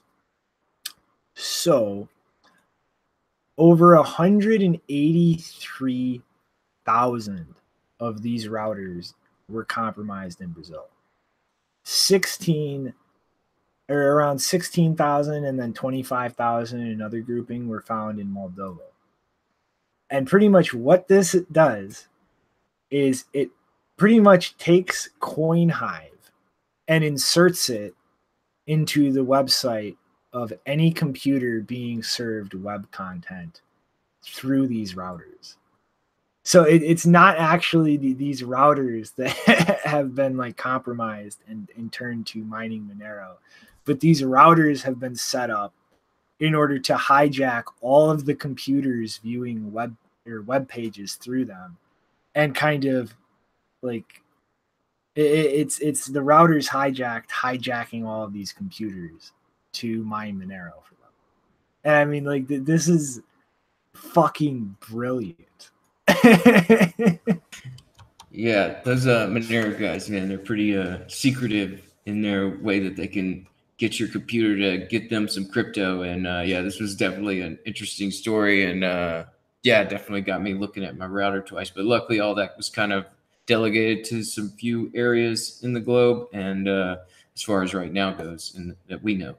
But definitely keeping this eye on this whole, you know, background crypto miner thing. I was at that Discon recently. There was this guy giving this talk on uh, hacking crypto, and he just got into all the elaborate things he does to try and get uh, web miners to mine and then send him back some crypto at the end. And uh, there's definitely some ingenious things out there that uh, you know are still you know being used in moderation and uh, being tested as far as it goes. And um, it's uh, yeah, good job, uh, I guess, getting this uh, this software in there and actually getting some crypto back on your end.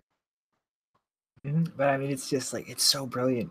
It's like when you when you have like a botnet mining Monero like this, like a crypto jacking, like you actually have to compromise each device that that that you want to start mining Monero. So it's like you, you have to like compromise every server, every smartphone, every computer. And like that's like it's it's a lot of work and effort to really like have a broad enough like cache of exploits to get a large amount of devices. But like in, in compromising the router like this i mean uh-huh. 200000 routers in brazil? Imagine how many computers are are being served web traffic through those routers. Like it, magnitudes more than the actual compromised routers. And you don't actually have to compromise or break the security of any of those devices. It's just getting served CoinHive through the router and doing it in the browser. Like it's fucking brilliant.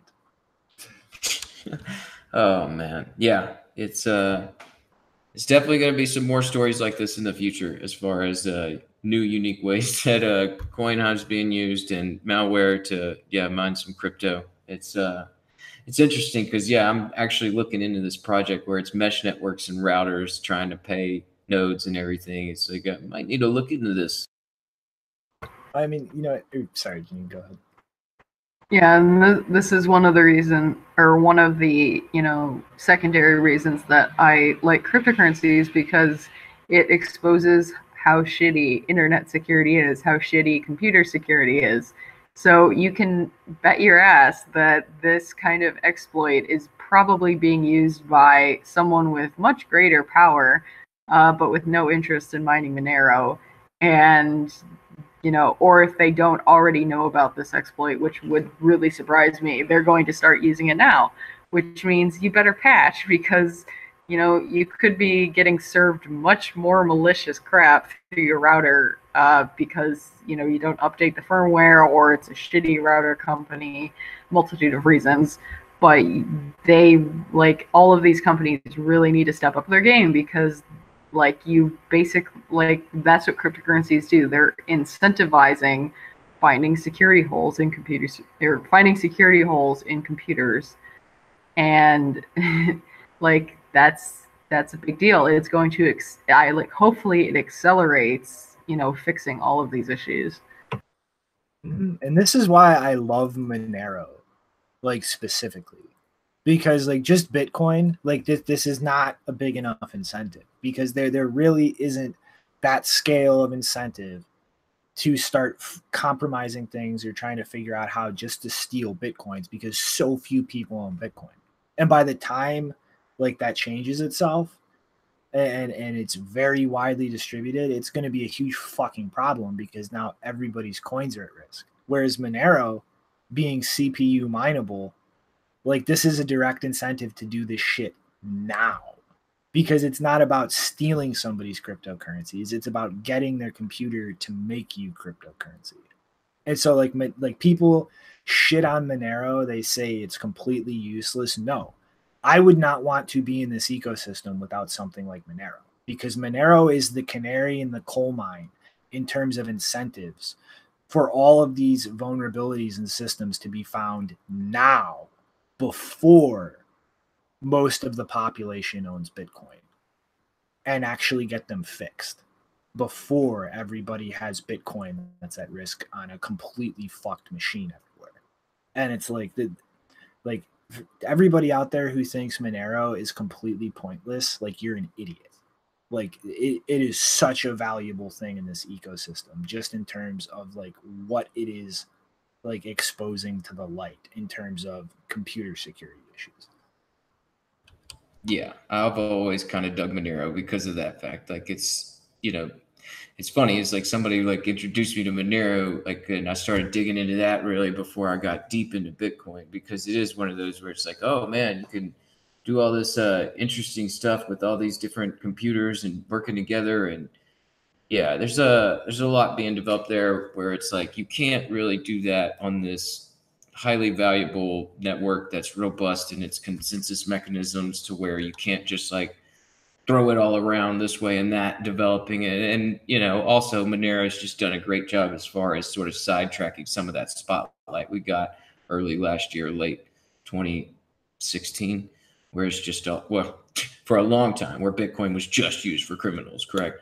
Like uh now it's like you know th- there's multiple reasons why i like monero. I, I like it. I like uh fluffy pony and those dev guys over there. There's definitely some passion over there about anonymity and privacy it's all good stuff so uh yeah monero is in a good space in my mind hmm And speaking of drugs, the DEA Drugs. has finally come to their senses. Um, Special Agent uh, Lilita Infante recently spoke with Bloomberg and acknowledged that, at least by their estimates, which I don't trust to not be inflated to some degree, only 10% of on chain Bitcoin transactions are involved in illegal activity down from their estimate of 90% in 2013 around the heyday of Silk Road. And pretty much her her breakdown of things is that the, the volume of in value of these transactions has grown, but the, the ratio in terms of overall transactions has continued to shrink. And so pretty much this is just the typical law enforcement agent um, going, we love people using Bitcoin because we can track it. Um, I'm sure that that will hold true, not um, as chain analytics tools get exposed for pretty much just being fancy guesswork over the next few years as people keep making privacy improvements. And has claimed that they have ways to track Monero and Zcash as well, which they see um, kind of being more of a threat in terms of illicit activity. In Zcash's case, yeah, nobody actually uses ZK snarks in Monero's case, I'm kind of skeptical of them being able to track that as much as Bitcoin. But I guess we'll see how the DEA stands in a year or two after a lot of the coin CoinJoin work uh, being done right now is actually implemented. If and, they're still around, let's end the drug war. and uh, last thing, this is uh, feel like we're going to end uh, this episode the same way I did Sunday, just calling something completely and utterly retarded. So, oh, yeah. West Virginia has been using um, air quote technology developed by a company, Voatz uh, V O A T Z.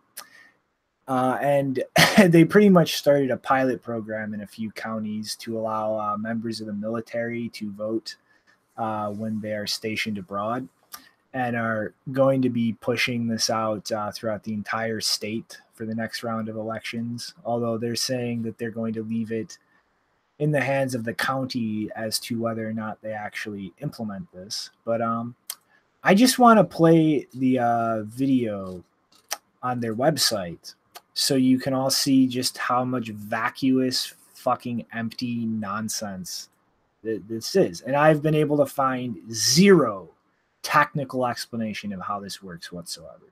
But check this video out.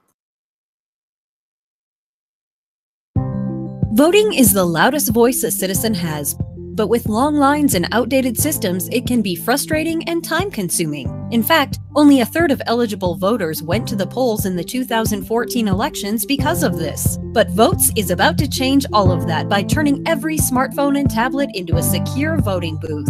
It's easy to join.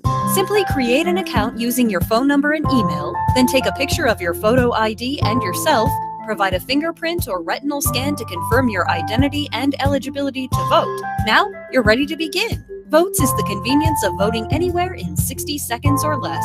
Using biometric identification with total privacy and anonymity, you can have the confidence that your vote is accurately recorded. You'll never need to stand in a polling line again. Using Voatz, you can vote in public elections, ballot initiatives, budget decisions, college elections, corporate governance, shareholder meetings, or anywhere else your vote needs to be securely recorded and tallied. Voatz offers secure, tamper free voting via a secure smartphone, multi source ID verification, advanced biometrics, and blockchain based irrefutability that makes fraud practically impossible. Voatz. It's time to vote yes for a smarter, safer way to vote.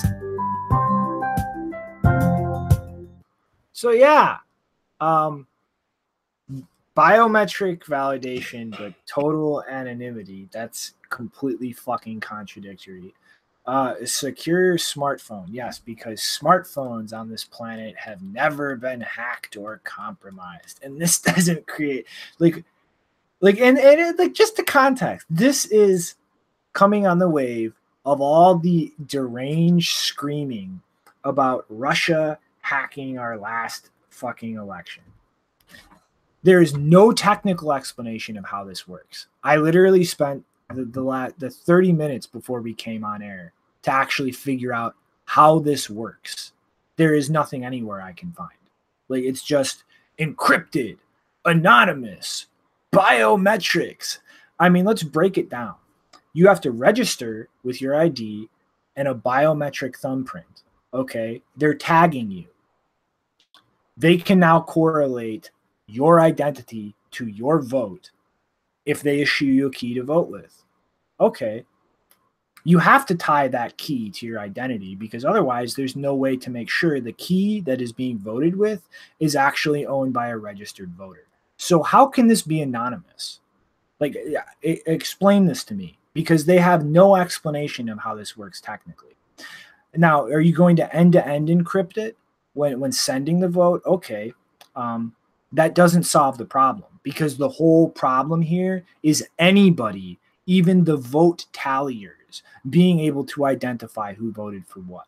This is why we use paper ballots. This is why the entire voting system is set up the way it is, so that nobody knows how you voted. There is just a vote, it's counted, end of story. And the idea of putting this on a smartphone as if you're not creating the most insane political incentive ever to compromise people's smartphones, like this is insane. And there's absolutely no transparency whatsoever how this works on a technical level.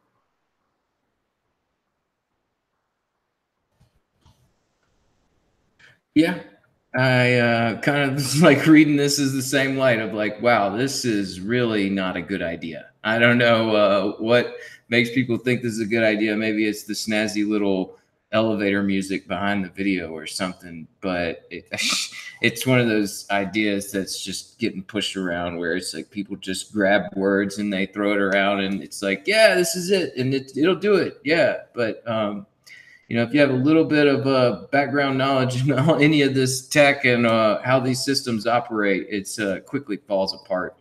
It's uh, yeah, it was a story I was laughing at too. I mean, like this. This is asking for a disaster. Sorry, do you you have something to say, Jenny? Yeah, I I mean I made a tweet of like last week or something where I was saying that the U.S. should consider uh, the U.S. federal government should consider migrating some of its budget that they have set aside for influencing, you know, elections in countries around the world into building infrastructure that's not a joke. Well, they apparently saw that tweet and they decided to make the infrastructure even more of a joke. Um, I'm not. I am not. Uh, a smartphone user, I'm not going to buy a smartphone just to dox myself uh, to whatever company is running this bullshit app. I don't even see where exactly the blockchain part comes in. Like, who is running the nodes for that? Like, where is it getting stored?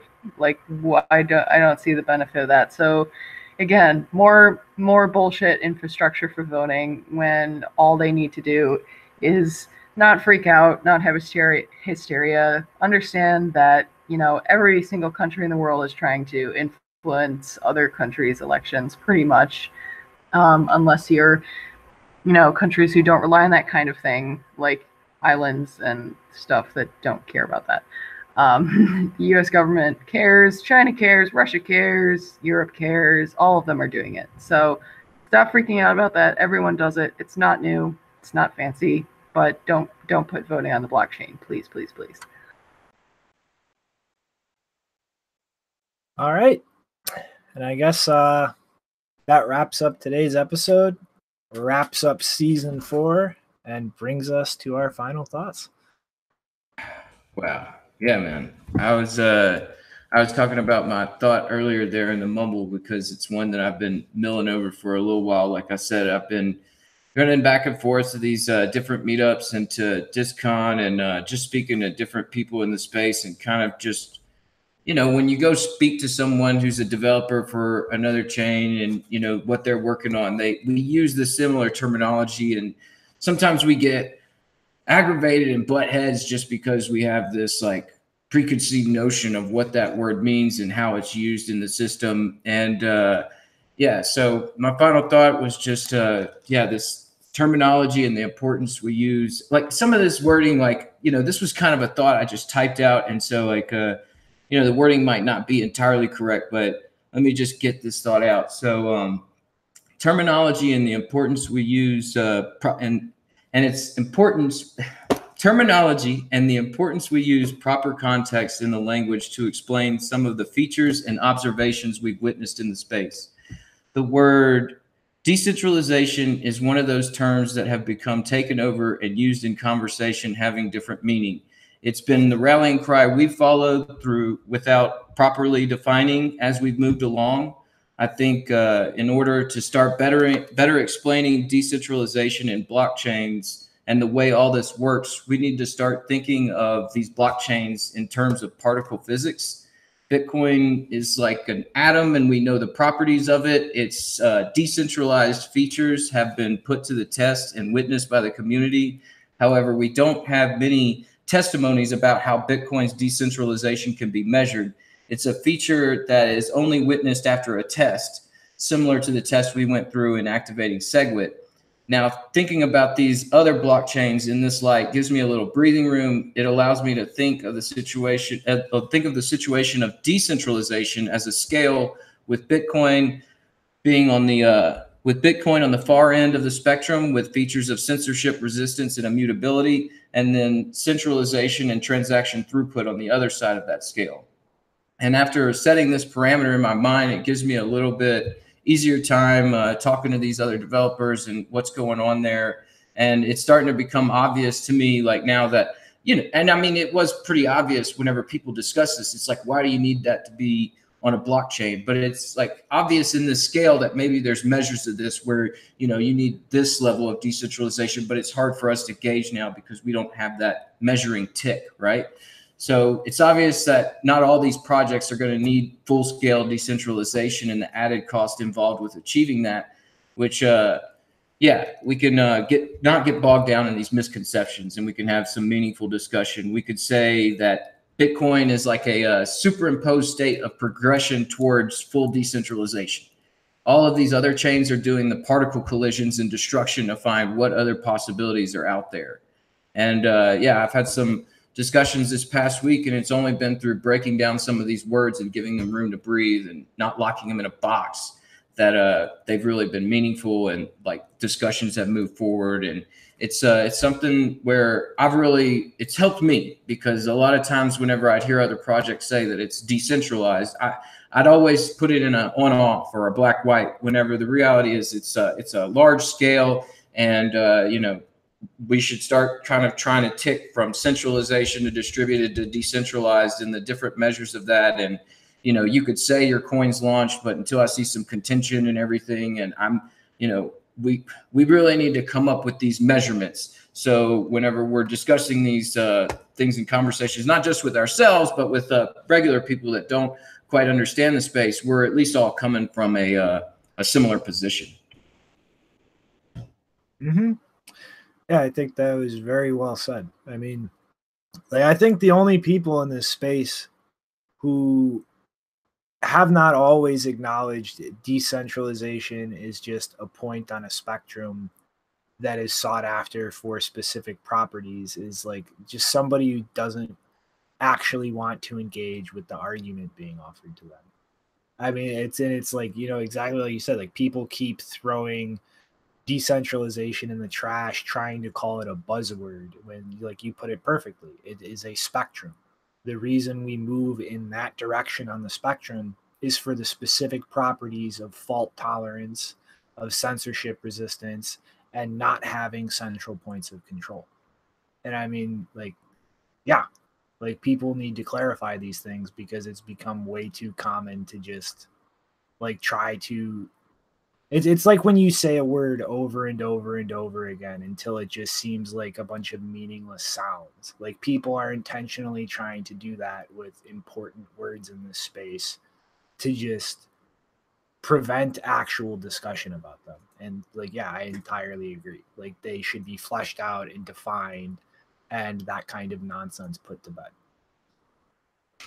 Yeah, it's definitely helped here in the local area for discussions and meetups and yeah, I think it could help online too if we just like try and think about it in that scale and stop thinking about it is either on off. So yeah, there's other words like that we need to break down too, but like you're saying, this is the this is getting towards the end here, and we can uh, discuss those in the uh, sidebars. Mm-hmm. All right, Janine, is this picture your final thought? The Russians, they're coming for your cat pics. oh man, I turned on screen share. What is it? For the audio listeners, it is a picture of a cat sitting on a laptop with hands coming out of the screen and tapping at the keyboard. yeah, it's uh it's somebody's new stock photo for depicting hacking catch my cat doing that all the time on my node. I'm wondering what's going on. Now I know it's some mind control through the cat poo or something. All right. Well, uh, poop. I should have gotten a meme ready. Um, Well, so just to, I forgot the reason I chose that picture is because apparently today is International Cat Day. So everyone pet your pussies. International Cat Day. Man, when is International Dust Day? I mean, we're going to have it. It'll be here. all right. Well, uh, scrambled to get a meme together before I show it, though. Uh, this wraps up season four. So uh, we're going to be taking a two week hiatus, as has become the norm between seasons. Uh, during that, I think me and Janine are going to try to finish up um, two ZK snacks on key management we've been working on. I'm going to try to get another video I've been working on uh, a script for for a little while now on consensus. And then hopefully uh, we'll be back in around two weeks with a uh, hopefully a little bit more solid show in terms of production. I know there's a couple different things that uh, we're going to be talking about on hiatus. And I guess uh, toodaloo for now. And in the meantime, um, I highly recommend that everybody check out this best-selling novel from Jordan Peterson, "Wash Your Penis." Don't forget to. Oh my god. We'll what are you doing? after- we'll see you guys. Oh my goodness. Toodaloo. All right, man. Content warning, content warning. Later, everyone.